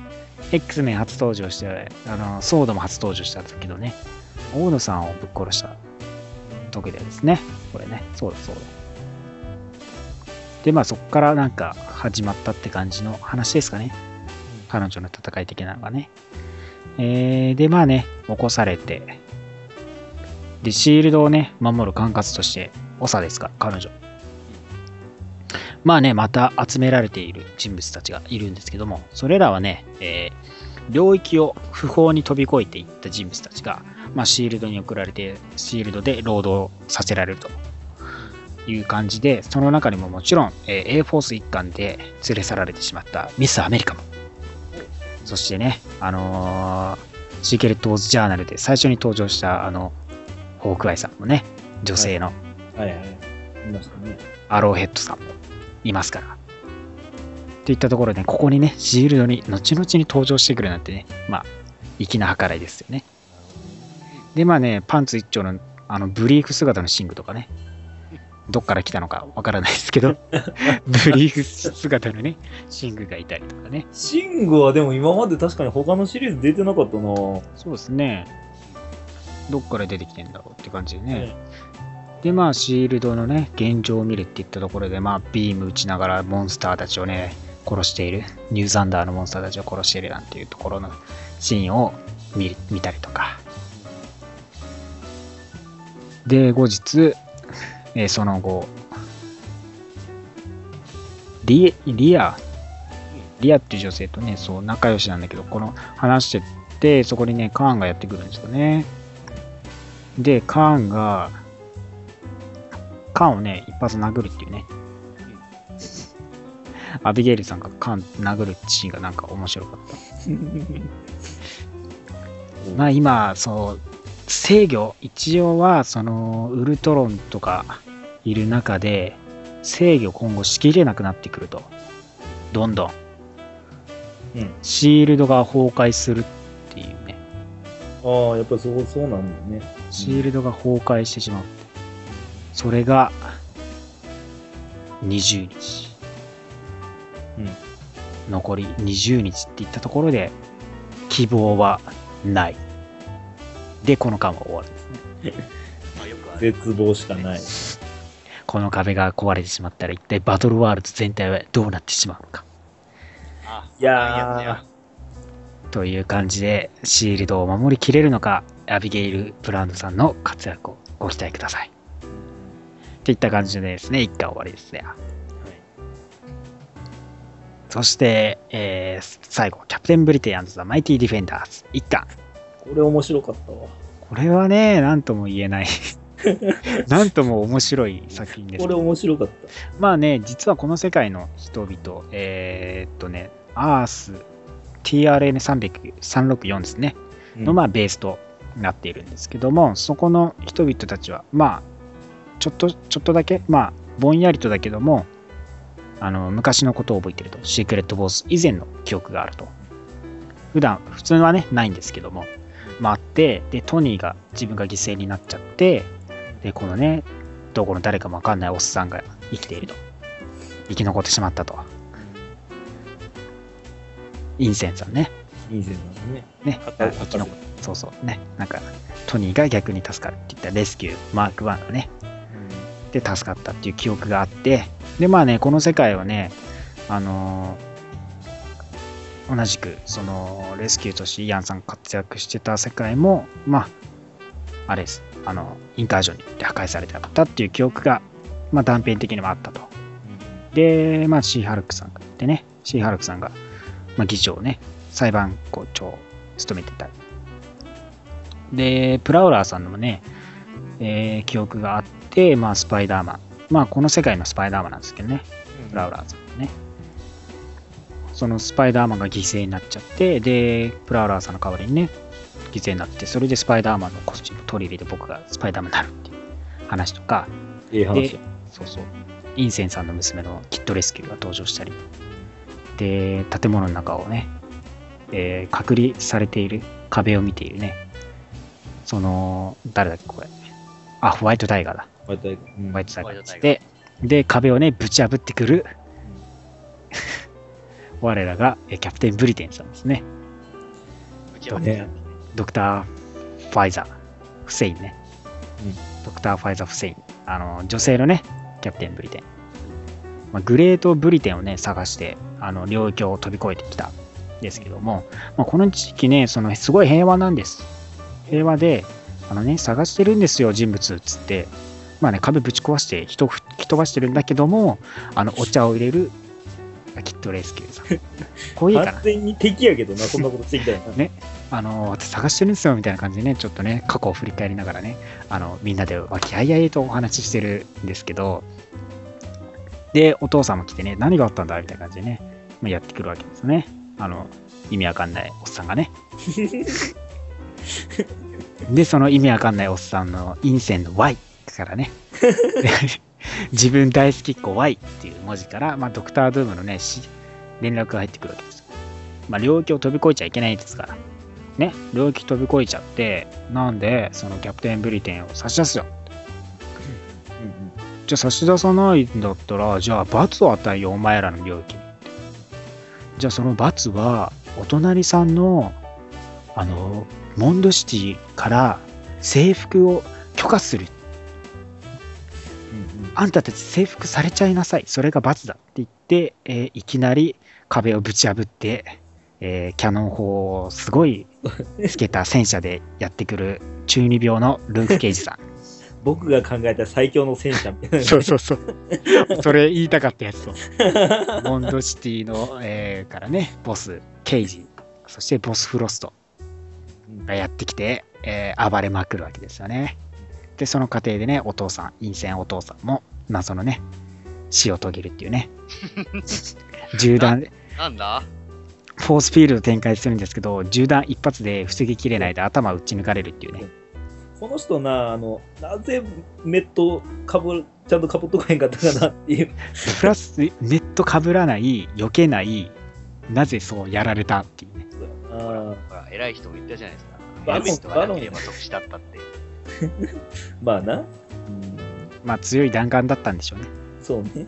で、まあ、キャプテンブリテンがね、その、い戦い挑むわけですけども、まあ、エマ・フロストさんのね、テレパスにやられちゃって囚われてしまうわけですよね。で、そこはね、なんと、モンドシティ、連れ去られちゃったっていったところで終わりですね。はちゃめちゃですね。あの、あと2巻で、次で終わりですから。え早いなはいえミニシリーズですからね。2巻で終わりですからね。次回、一体どうなるのか。待って、待って、2回、二巻で終わるにしても詰め込みすぎでしょ。えー囚われてしまったキャプテンブリテンはグレートブリテンさんをね、探し出すことができるのか、あの中二病戦車に勝てるのかって言ったところ、こうご期待って言ったところで、そのモンドシティのビルには巨大なパニッシャースカルがそうそうそうそう、謎のスカル。ね。いやーこのこれのねおでもね僕が一番面白かったところってねあの、うんシーハルクがそうなんですよねああ、そうね。そううーん。でそうなんですか？そうそうハンマーハンマーがこれ何かって言ったらあのよく裁判官とかコンコン静粛にっていう時のハンマーがうんそうのハンマーになってるってそのハンマー。そうそそううそう。それがむっちゃちっちゃいねんけど 腰に腰にどうやってついてんのか分からへん感じでスッてついてんねんけどくっつけられるんだよね。ちょっとこれむっちゃ面白かったんやけど、ただ、戦ってる描写もないし、あの、ファイティングポットってる時は完全に拳で殴る気満々やったけどね。ハンマー使う気ゼロだからね。そうそうそうそう。だからサイバーの時にやるっていう。あ、そうなんかな。でも、普段ですらパワーで破壊しちゃうのに、さらに破壊できる。そう。雷まといながらバーンってね。ほんまやね。ちょっとその戦いのシーンをちょっと見たいですね。シーハルクさんもね、可愛いですからね。シーハルクさんもいろんなとこ出ずっぱり。ほんまやな女性キャラはずっと出ずっぱりですね。やっぱ女性キャラがなんか人気が出てきましたよね、最近。そうね。キャロルさんもそうだしね。うん。あとね、一巻以外で面白かったのはやっぱりね、どれどれシークレットウォーズ、バトルワールドでしょ。買いました。例の問題作。はい。あのね、このバトルワールドのシリーズは毎回アホみたいなことしてくれるんで、も う大好きです、ね。どうなってるんですか？ちょっと私過去のやつ聞けてないので。今回のね、アンソロジーはですね、なんとね、あの、ハルクがいっぱい出てきるやつとかあったよね。ほう今回のはね、あのウルヴァリンさん回だったんですけど、うんはいはい。あのウルヴァリンさんが、まあ、大量にね、はいあの出てきて、まあ、戦い合ってる。で、その中に一人、なんと、悟りを開いたウルヴァリンさんがいるわけです。そうあ。悟りバリンがいるわけです。なんかもう豪気みたいな格好してんねんけど、そう。もうすごい優しい顔してんねん。サトリンがですね、まあ、瞑想している ところに、まサトサトバリン。うんあ、そう、他のウルヴァリンがバーンってね、やってきちゃって、あ、大丈夫？どうしたの？すごい傷じゃんっつってるところで、その助けた人物がぶっ刺すわけですよね。そのサトリンに。はい、痛いてい何すんのみたいな感じでね、サトリンがね、こう、やめてやめてって言われるわけですが、まあ、切り刻まれるわけ。で、その投げてきたね、あのウルヴァリンも加わって、あの、そのサトリンがボッコボコにね、切り刻まれると。なんだけど、このサトリン素晴らしい。最後、あのウルヴァリンたちに囲まれながら、また瞑想に入るんです。このね、もうな、シュールさ。そして、もう、すごいよね。別にそのウルヴァリンの、その、いっぱいいるやつらが全員、その原作があるわけじゃなくて、その、何やろ、他とのキャラクターのミックスの、そうそうそう。まあ、あのースパイダーバースみたいな感じですよね、多分。よりももっともう、キモい。キモい。ハルクバリンとか出るし。なんかえアイアン、アイアン。ンウルヴァリンとかいる。アイアンはいアイアンはいいんかないなかったかな。でもな、ほんといろんなタイプがいるのね。いるな。なんかでも、後ろにいるタコみたいなやつがいるから、多分これ、シュマゴラスウルヴァリンなんかな とか、シュマゴラスウルヴァリンっていうのもすごい。オードックウルヴァリンはいるやろ？そうそうそう。アルプウルヴァリンいるやろ？でキャプテンウルヴァリン。えっ、と、キャプテンウルヴァリンはいい品かな？ゾンビウルヴァリンはいるし、ゾンビウルヴァリンいるんかい。いるいる。まあ、いろんなバージョンの人がいるんだ。そう。一度を返してね、あのね、呼ばれて、それを瞑想、瞑想するね、サトリンにね、あのすごい寄ってたかるんだけど、彼はもうね、そんな中で瞑想するっていう大量に囲まれてる中で瞑想するっていう、偉業を成し遂げますから。だいぶ、だいぶ誘ってたね。うんゾンビウルヴァリンは何ややられたのか、あいつは。ちゃんと。あ、あとね、もういっぱいあるわ。もうロッチャーウルヴァリンとかね、センチネルウルヴァリン。だって、ウォッチャーウルヴァリンはお前見てろよ。ウォウォッチャリンはね、もうそうね、後ろの方にいたね。ぽっちゃりみたいに言うからやめて。ウォッチャリンは後ろの方にいたから。いるね、だいぶ、だいぶ見てるね。戦いには先方。ね、ジャジャイアントウルヴァリンとか。モンキーウルヴァリンもいるね。ノンキーウルヴァリン。そう、それあとね、もう一個の方がね、デッドプール界。うそう1602だっけ？話ちょっとあんまよくわからなかったアンジェラさんのデッドプール会なんだけど、まああれで、デビルダイナソー欲しいって言って、まあ、デビルダイナソー持ってるやつ遭遇しちゃったのよ。あの、そのデッドプールはね、あのロック城をね、乗ってる。ああ、そうそう。そう愛犬ロック城に乗って、まあ、旅してて、やべえデビルダイナソーやべえ強え欲しいみたいな感じになって、そいつ乗ってるやつボコって、まあゲットしようとするんだけど、ゲットしたら、あの、愛犬ロック城がし噛んできて、デビルダイナソー噛みついて、デビルダイナソー暴れちゃって、待ってって感じで尻尾掴んで、で、ロック城が尻尾噛んで引き止めるっていう感じ。で、殴られちゃった人が帰ってきて、ちょっと返してくださいみたいな感じになって、しょうがないなっつって返して、またロック城、愛犬ロック城と食べてるっていう。なんとも謎、謎回だった。な、ななんでしょうね。あの、クリエイターの闇を見てるんですかね、僕たちは。ただのデッドプールで遊びたかった。しかもこのデッドプールがね、なんなんていうの、コスチューム普通に着てへんから、ただのなんかそうそうそうボロボロのなんか旅人みたいな感じやし、赤い特徴しかないっていうね。うん。まあ、ただれてるから分かりやすいけどね。まあ、つまりあれですね、ただ、クリエイターがストレスを発散する場所になってしまったんです。まあね、でもね、はちゃめちゃ押したいんだよなっていうのはよくわかる。でもそれが逆に面白いからいいよね。バトルワールドのシリーズはそういうなんか無茶ができるからいいね。そうそうそうそう。じゃあ、シークレットウォーズ終わった後でもバトルワールドだけは残しておきましょうか。そうそれだけちょっとあの、それだけね、確かに、ええアンソルジーとしてね、うんあの、スタッフが悪ふざけしたいときえっと、続感っていうところでね、お願いして。これだけはね、もしかしたらね、結構その普通に、あのー、なんやろ、TPB で欲しいかもしれない。普通に欲しいやつ。面白いからね。翻訳希望です。まあ、シーク翻訳はいらんかな、さすがに。翻訳は。いや、マーベルゾンビーズをね、翻訳してくれた日本のスタッフならやってくれるでしょう。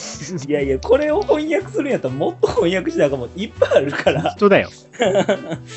これを翻訳するぐらいやったら、ちょっと別のもの。ないがしろにしすぎなんだよ。そうそうそう。いや、でも翻訳勢もね、今、翻訳の方もアメコミブームということで、いろいろなサイドストーリーのやつも増えてますからね。増えすぎだね。メインを扱ってないから。うん もっとメインを扱いなさい。まあ、映画関連しかやらないっていうところはちょっと不満はありますけども。ね、確かに。まあだからシークレットウォーズもあと2、3年すれば翻訳されるでしょうから。いや、でも今年もう、スパイダーバースが翻訳される予定なので、もしかしたら、来年すぐ出るかもしれません。それはないな。ないか。うんどうやろなそれをやったらもうね、だもっ間をしっかり埋めなさいと。もっとね、もうちょっと前からやっていただきたいというか。しっかり間を埋めなさいってね。まあ、まあ確かに、スパイダーバースが出る間に、スパイダーマン一つも出ないですからね。ね。シルクちゃんが急に出てきますからね。そうだよ。だから、まあ、翻訳本もそうですけどね。もうコミック原作をね、追いかければいいわけですから。そうですよ。また来週もね、はい来週以降もいろんなコミックレビューして、新しいコミック読んでみてください。はい。うん。LPR ではでは今週の話題に行きたいと思います。今週の話題は X メン映画15周年記念 X メン映画の名シーンを語るでございます。ああ、もう15年も経つんですね。ね、えー X メンが公開、最初の X メンが公開されてからな15年が経ったと。いったところでですね、えー YouTube でですね、X メンの公式のチャンネルににてですね、えー X メン15周年アニバーサリーとして、それぞれの主なキャラクターたちのですね、ベストシーンを抜粋したのがですね、一気に公開されたんですね。うん。まあ、こちらを見てね、X メン振り返っていっていただきたいですよ。もう15年になるんですから。前な。2000年ですか、最初。何作ですか、結局、最終。今でだって X メン1、2、3でしょ？で、ウルヴァリンやって、ウルヴァリン、ウルヴァリンゼロ。ゼロやって、やって、で、えーっと、ファーストジェネレーションやって、やって、サムライやって、フューチャーパスとか、7作？1、2、3、4、5、6、7だね。で、こっからまた来年一気に増えるんですよ。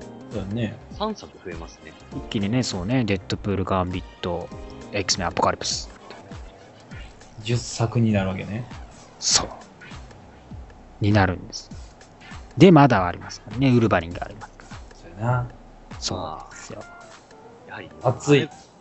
アメコミを本当に上げてくれたのっていうのは、スパイダーマンと私は X メンだと思っていますので。まあね、ほんと最初が X メンだったからね、アメコミ映画として。こんだけやったのは。そうやな。結構、その、わって盛り上がったのは確かに X メうんンからやったし、こういうなんか3部作みたいな感じでやりだしたんも X メン。そう、それまではやっぱあんまり、こう、表立ってなかったですからね。まあ、いろいろね、その、パニー、パニーとかね、まあなんかあったわけですけど、そんな盛り上がらなかったし、で、2000年に来て X メンがついに公開されたっていうんでね、大々的に、まあアメコミ映画として浸透していって、それからシリーズでね、やっていく中で、スパイダーマンが2002年にね、公開され、その頃も大ヒットで、って感じでしたからね、まあ、映画化、実写映画化できないって言われてた、その頃のね、技術としては無理じゃないかって言われてたものが映画化されたっていうのもね、話題になってましたからね。まあ、だから、先人じゃないですか、やっぱ今のアメコミ映画ブームに火付け役となってるやっぱ、X メンじゃないですかね。まあ、本当にヒュー・ジャックマンさんを使っ、起用したっていうことが本当に素晴らしいですよね。そうですよね。当時、当時だからそんなにね、有名じゃなかったですから、やっぱヒュージャックマン自身が。ヒューが15年頑張ってるっていうことやったよね。そう、ね。肉体的にも。だって今46だからと31歳。ほんまにロオールドマンやんか、それ。そうですね。46 3やるときにはね、そうそうそうオード。ロになるんでしょうね。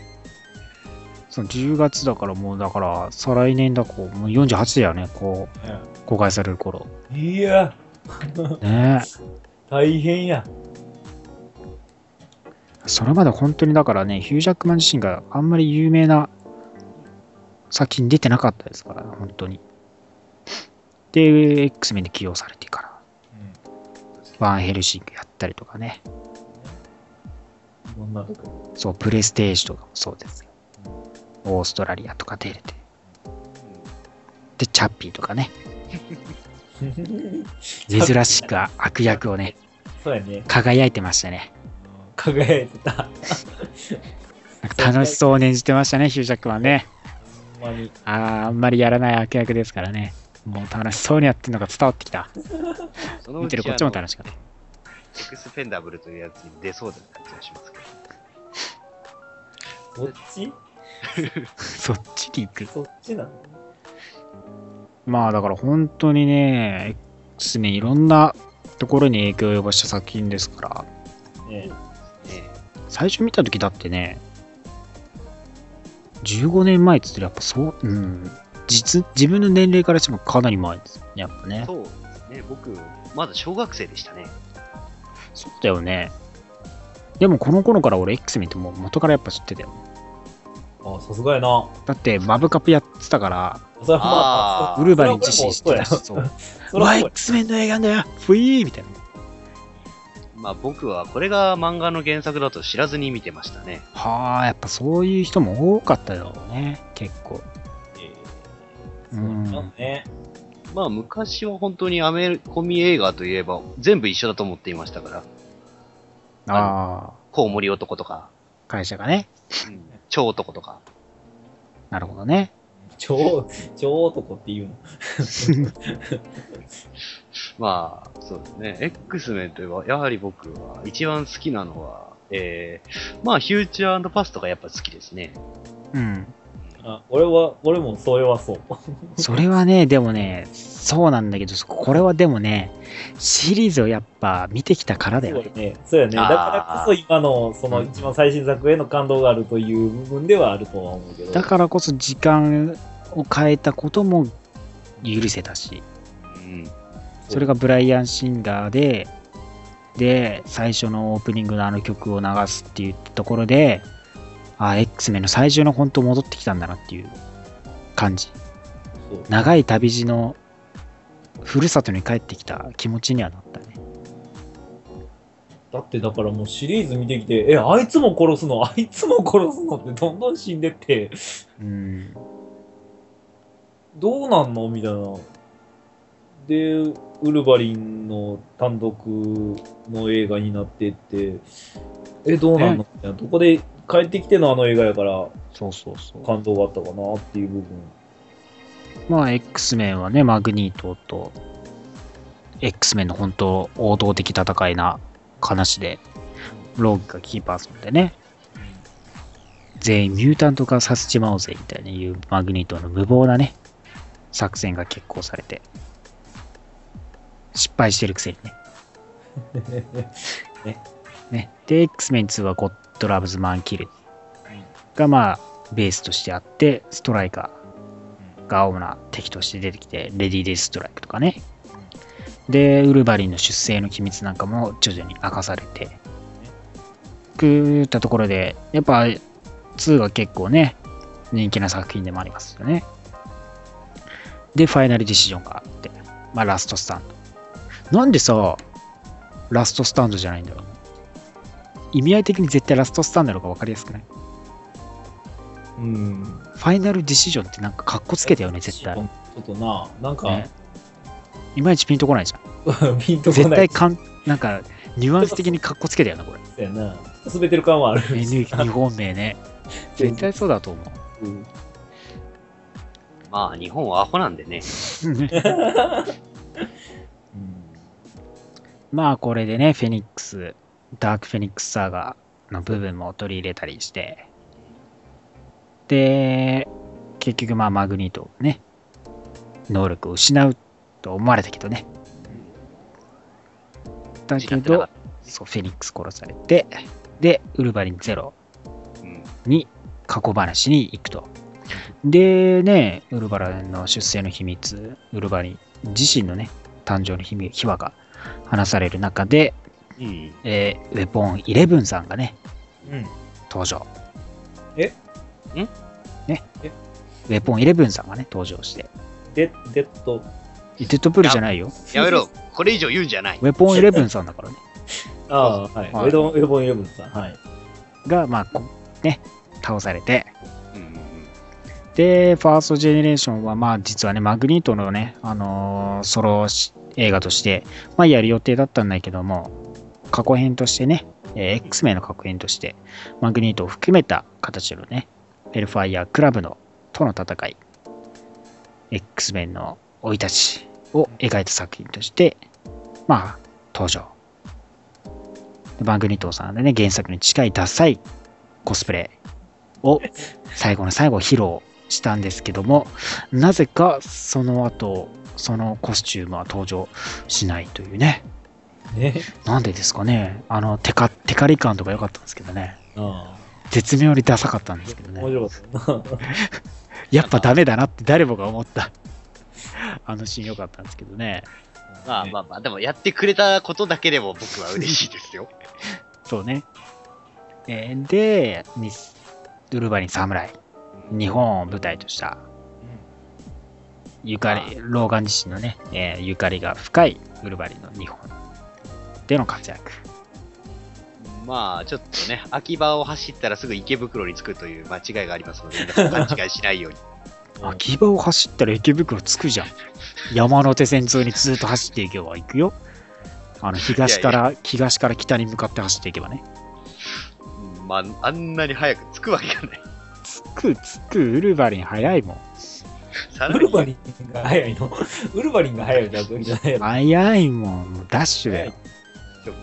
あのね、あの電新幹線でめっちゃはね、時間かけて行ったのに車だとすぐ着く東京とか、ね、広島、長崎か、長崎と東京とか。うん、いいじゃん。車だもん。早いじゃん。あれだろ？コツが走ってきたんだろ？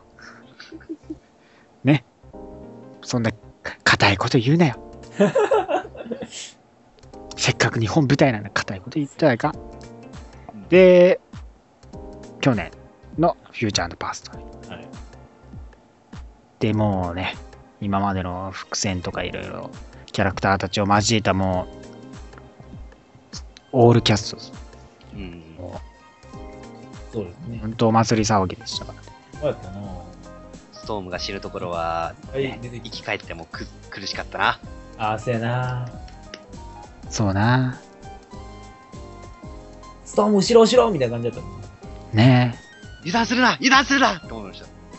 後ろ後ろあああうんぶでぶっちゃけ新キャラが知るときは別にどうでもよかったんですけどね。そんなこと言うなよ。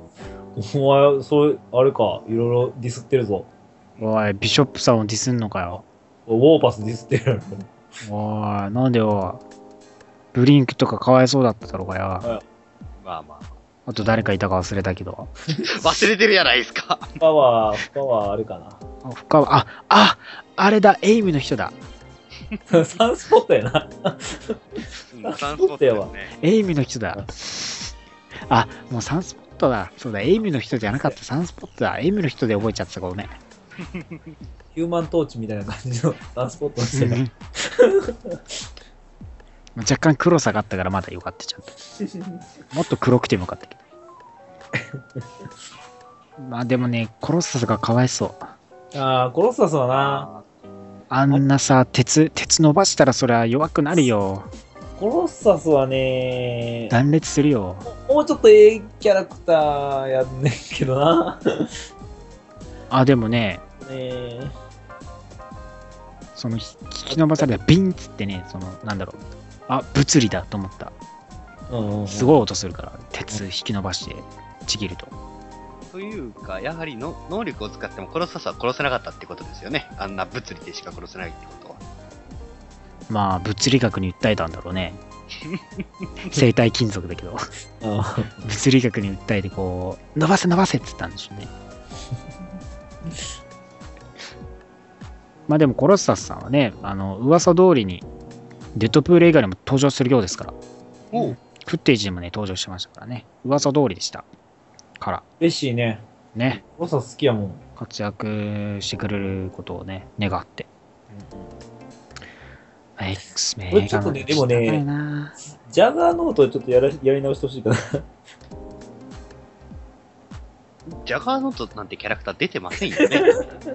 ああ、あれ？あの、あの石、石じゃなくて、石なら登場してたけど、あの、うん、石、石。うん石、石、石だったかななんか、ただの怪力男が。石が登場してたよね。バーン、バーン、バーンってなんか。うん、なんか、なんかあれ、あれでしょ？あの、どえ、あの、ちょっとあの、あの自分の筋肉アピールしたい人でしょ？そうそそうか。なんか壁の端から端、ボンボン穴開けてたう。ただ石でしょ？人がいやただ硬い人だけでしょ？ただ硬い人。あれは、あれはちょっとなんかな、違うね。そうやね。なんか違うね。そうやね。ジャガーノート感じゃない。そうやね。CG でいいからもうちょっとでかい男作ってほしかった。ね、もっとでかくて、もう顔隠してほしい。やっぱ赤くした方がいいな。あの、ね。個人的にちょっとね、赤黒い感じのイメージ。そうそうそ WWE のレスナーっていう選手にやってほしいですね。う。わからい。ない。本当にいい、いい肉体で、そうなんだ。ちょっとね、見見てくれれば、僕がなんでジャガーノートやってほしいのかっていうのはわかると思います。なるほどね。ちょっとなんかでもさ、デザインもなんか石、石、石なんだもん。なんか、そう、石すぎてちょっと、残念だったね。ね。キティちゃんとかね、X2 には一応出てたんだけどね。だね。そう。やってる人は違ったけどね。あと、サイリーンみたいな子もいたからね。あ、そうやね。ちらっと出てる。そうそうそう。地味にチラッと出てるキャラ多いですよね。そう、コロッサスも出てたからね、X2 にね。同じキャストで。ちょっとだけだったけどね、ほんと。で、ファイナルディッションでメインメンバーだけど、全然喋らないっていうね。確かに俺も、あれ、彼喋ってましたっけ？全然喋ってもうね、うんとかすんとかぐらいしか言ってなかったかも。っていうレベル。だから、あの、キティちゃんとのロマンスをもっと描けばよかったのにな。そんなさ、アイスマンとかいいから。アイスマン、アイスマン、ローグと、ローグがさらわれてる最中に浮気ってことですよね、あれ。いや、まあ、あれっしょ？てか、あのーなんかイチャイチャしてるから、私やっぱ、イチャイチャしたいから、チューするって。え？ただのビッチじゃないか。だってそうでしょ、あれ。イチャイチャしたいからじゃん。だって、イチャイチャしたいからか。イチャイチャしたいから、やっぱ私チューするっつってしに行っちゃって、帰ってきたけど、完全じゃなくて、能力戻るっていうね。うんうんビッチじゃないか。ビッチ、ビッチじゃら一途だろ？ボビーしかだって知らないよ、あの子。ああ、まあ、うん、どこかのね、赤毛の野郎とは違うんですね。そうだよ。その後ガンビットに出会ってなきゃ多分彼女大丈夫。そうやな。せやな。やばい、でも歴史変わってる。やばい、これガンビット出会ったわ。何が起こってるか。これパワーキャラになってるわ、次会った時。完全に空飛んでるわ。あともしくは、あの、若マグニートに合わなければ。ああ、そうだ。あダメだ。あミスティーグの養子にならないで。なったらいけない。今の、あの映画の清楚のローグちゃんじゃなくなっちゃう。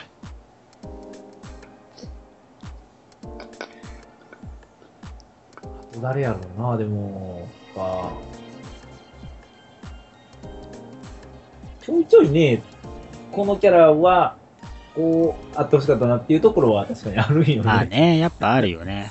あるまあ、それはね、多分、でもキャラクターが多す多いからかもしれんけどね。うん、X メン自体がやっぱキャラが多いからね。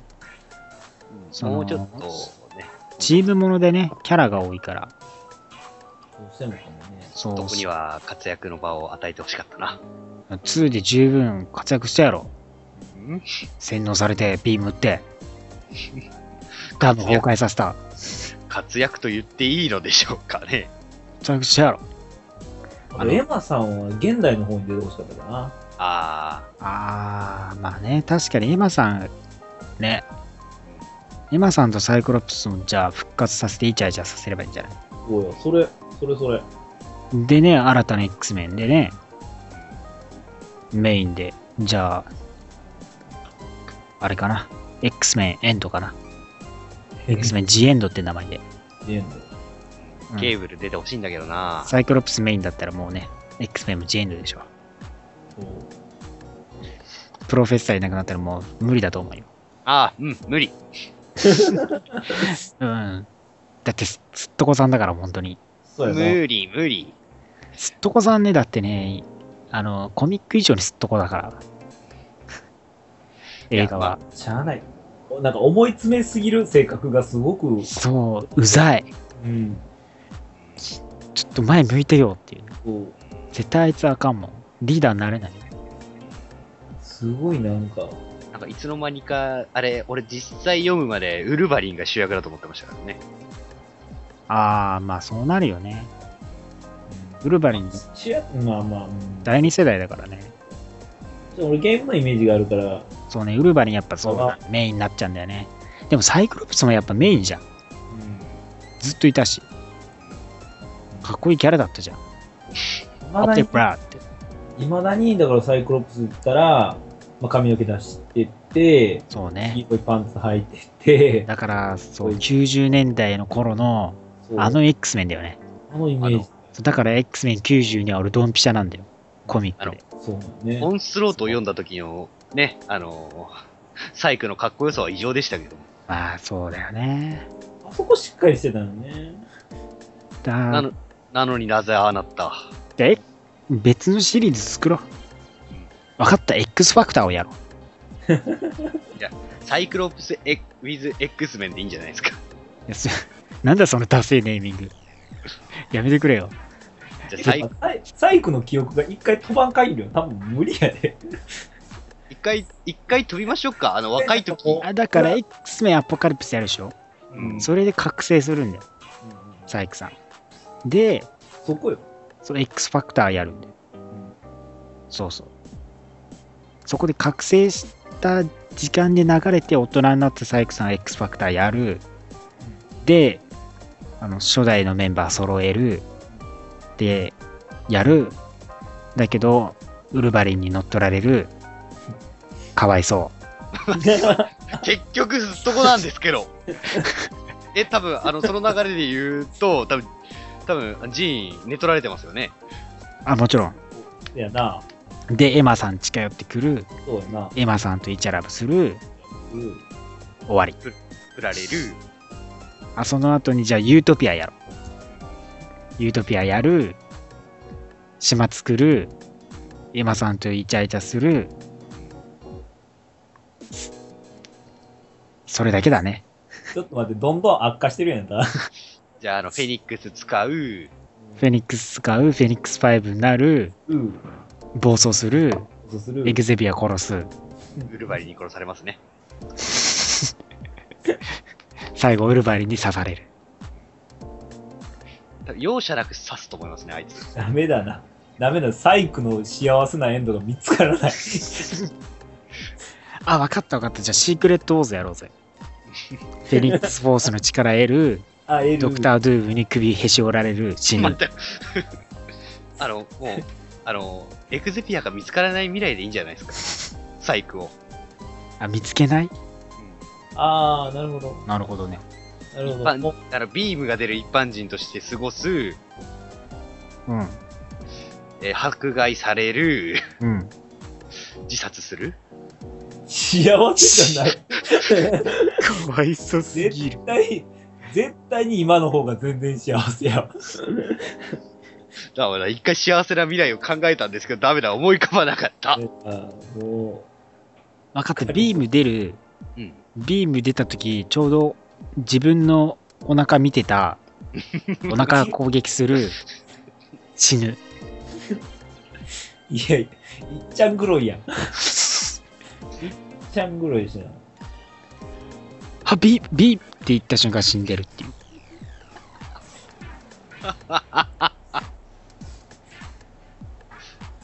サイクに救いはないのですね。救いはないな。まあやり直すしかないよね。ローガンのハッピーな、まあ、ちょっと若干思いつく、思い浮かぶんやけど、サイクは本当に思い浮かばへんな。サイサイクの活躍できる映画ってなんだろうね。どうなるな。やっぱケーブル出てこない限り無理だね。ケーブル出てきてもどうなんかなと思うけどな。X フォースややって、ケーブル出して、ケーブルのダディだよっつって出てくる。お父さんだよ。お父さんだよって。お父さんに敬意を払いなさいって。待って、それ、それ、なんか、それ、なんか、終盤裏切りそうで怖くないですか？え？いやまあ、黒幕は親父だった。そもそもケーブル、ずっと反抗期だから。あ、ああ、察し。なんかな、息子は変な宗教入るしな。なあ、変な宗教入って悟り開いたと思ったら、なんか後々にそれサンスポットに聞くし、なんかよくわかんないな。どういう育て方しちゃったんだろう、俺、みたいな。育ててないし。そしたらホープ登場だよね、ケーブルやってね。うんセカンドカミングやればいいんじうんゃん。あ、そうだよ。じゃあ、ユートピアやって、メシアコンプレックスセカンドカミングをミックスしたやつやればいいんだよ。スカーレット・ウィッチ出して、ハウスオブ、ハウスオブ M やればいいんじゃねえですか？それな、でもな、他のキャラクター、ほんまにクロスオーバーになってまうから。サイクロプスだってさ、あれ活躍してなくね？あれあの時何やってたっけあの人？何やってんのか全然わからん。あれ？あいつエマさんとイチャイチャイチャしてた？あ、そう、あいつエマさんと確かイチャイチャしてたよね、なんかね。それぐらいしか覚えてないもん。そそんぐらいやな。何、何かしてる何もしてないよね、あいつ。してるわけじゃない。ちょっと誰か、あの、誰か隊員士をあざってくれ。X メインのリーダー、カッコ。わら。どうせ、ウルヴァリン全部持ってかれんだよ。しょうがない。X ポーズでも決めてきゃいいんだよ。目からビームってすごいかっこいい能力だと思うけどな。ね。な、なかなかうまくいかないね。ね。すっとこさんの珍道中はまだまだ続きそうです。そうよ X メンアポカリプスではね、大活躍してくれるでしょう。若いし。そやな。そうだよ。だって、ウルヴァリンの X メンゼロでも活躍したじゃない。そう。活躍？ねビームで基地壊して、うん。敵兵を3人ぐらい倒した。でも、ウルヴァリンそれ以上に倒してましたし。あデッドプールに、デッドプールじゃない。メポンイレブンにビームを与えたじゃん。言ってもだ、言ってもだ。メポンイレブンにビームを与えたろそうだね。うんその敵を強くしてしまったんですね。すっとこどっこい。結局のところ、すっとこに落ち着くんですね。まあね、あのー来年ね、えー期待していただければ、多分若いサイクなりやってくれる。その期待は、見事に裏切られるのであった。何のなんでしょうね。本当今年ね、2015年で X メン15年、15周年記念として、そして来年一気に3作、2016年から、デッドプール X メンガンビットとね、シリーズ怒涛の公開ラッシュがあって、ウルヴァリンがね、その次の年に、2017年、ついにヒュージャックマン最後のウルヴァリンですからね。皆さんその目に焼き付けていただきながらね、X メンシリーズ全部見直していただければ楽しさ倍増になりますから。優秀の美をちゃんとね、飾っていただいて、うん。この X メンっていうシリーズにはヒュージャックマンがいて、うん。ちゃんとシリーズ成り立てたんやなってところを見せていただきたい。ね。まあ、店、ね、あの、楽しみな感じですけども。うん。他のマーベル映画もね、どんどん出ていますので、それにね、みんなでね、負けじとやってほしいですね。どの会社も。ねいろんで、まな。あ、まあ最終的にはまあ、フォックス、20世紀フォックスが折れていただいて、まあ、あの、ね、あの、だ、ちょっとね、あのーこん、合体しよう。一回だけ。合体しよう。合体しよう。ならばさっき言ってたように、ハウス・オブ・エムもできる。まあ、それじゃなくてもやっぱ今、あるとすればやっぱアベンジャーズ VS X メンなんていうのもね、ねありますから、やっぱそこから攻めてす。ですよねいっ。ていただければ、共同、共同制作なんていうのもね、していただければ。ソニーと同じようにね、あの、折れていただいてね、折れていただいて。今後とも映画 X メン皆さん盛り上げていっていただければなと思います何か言い残したことございませんか？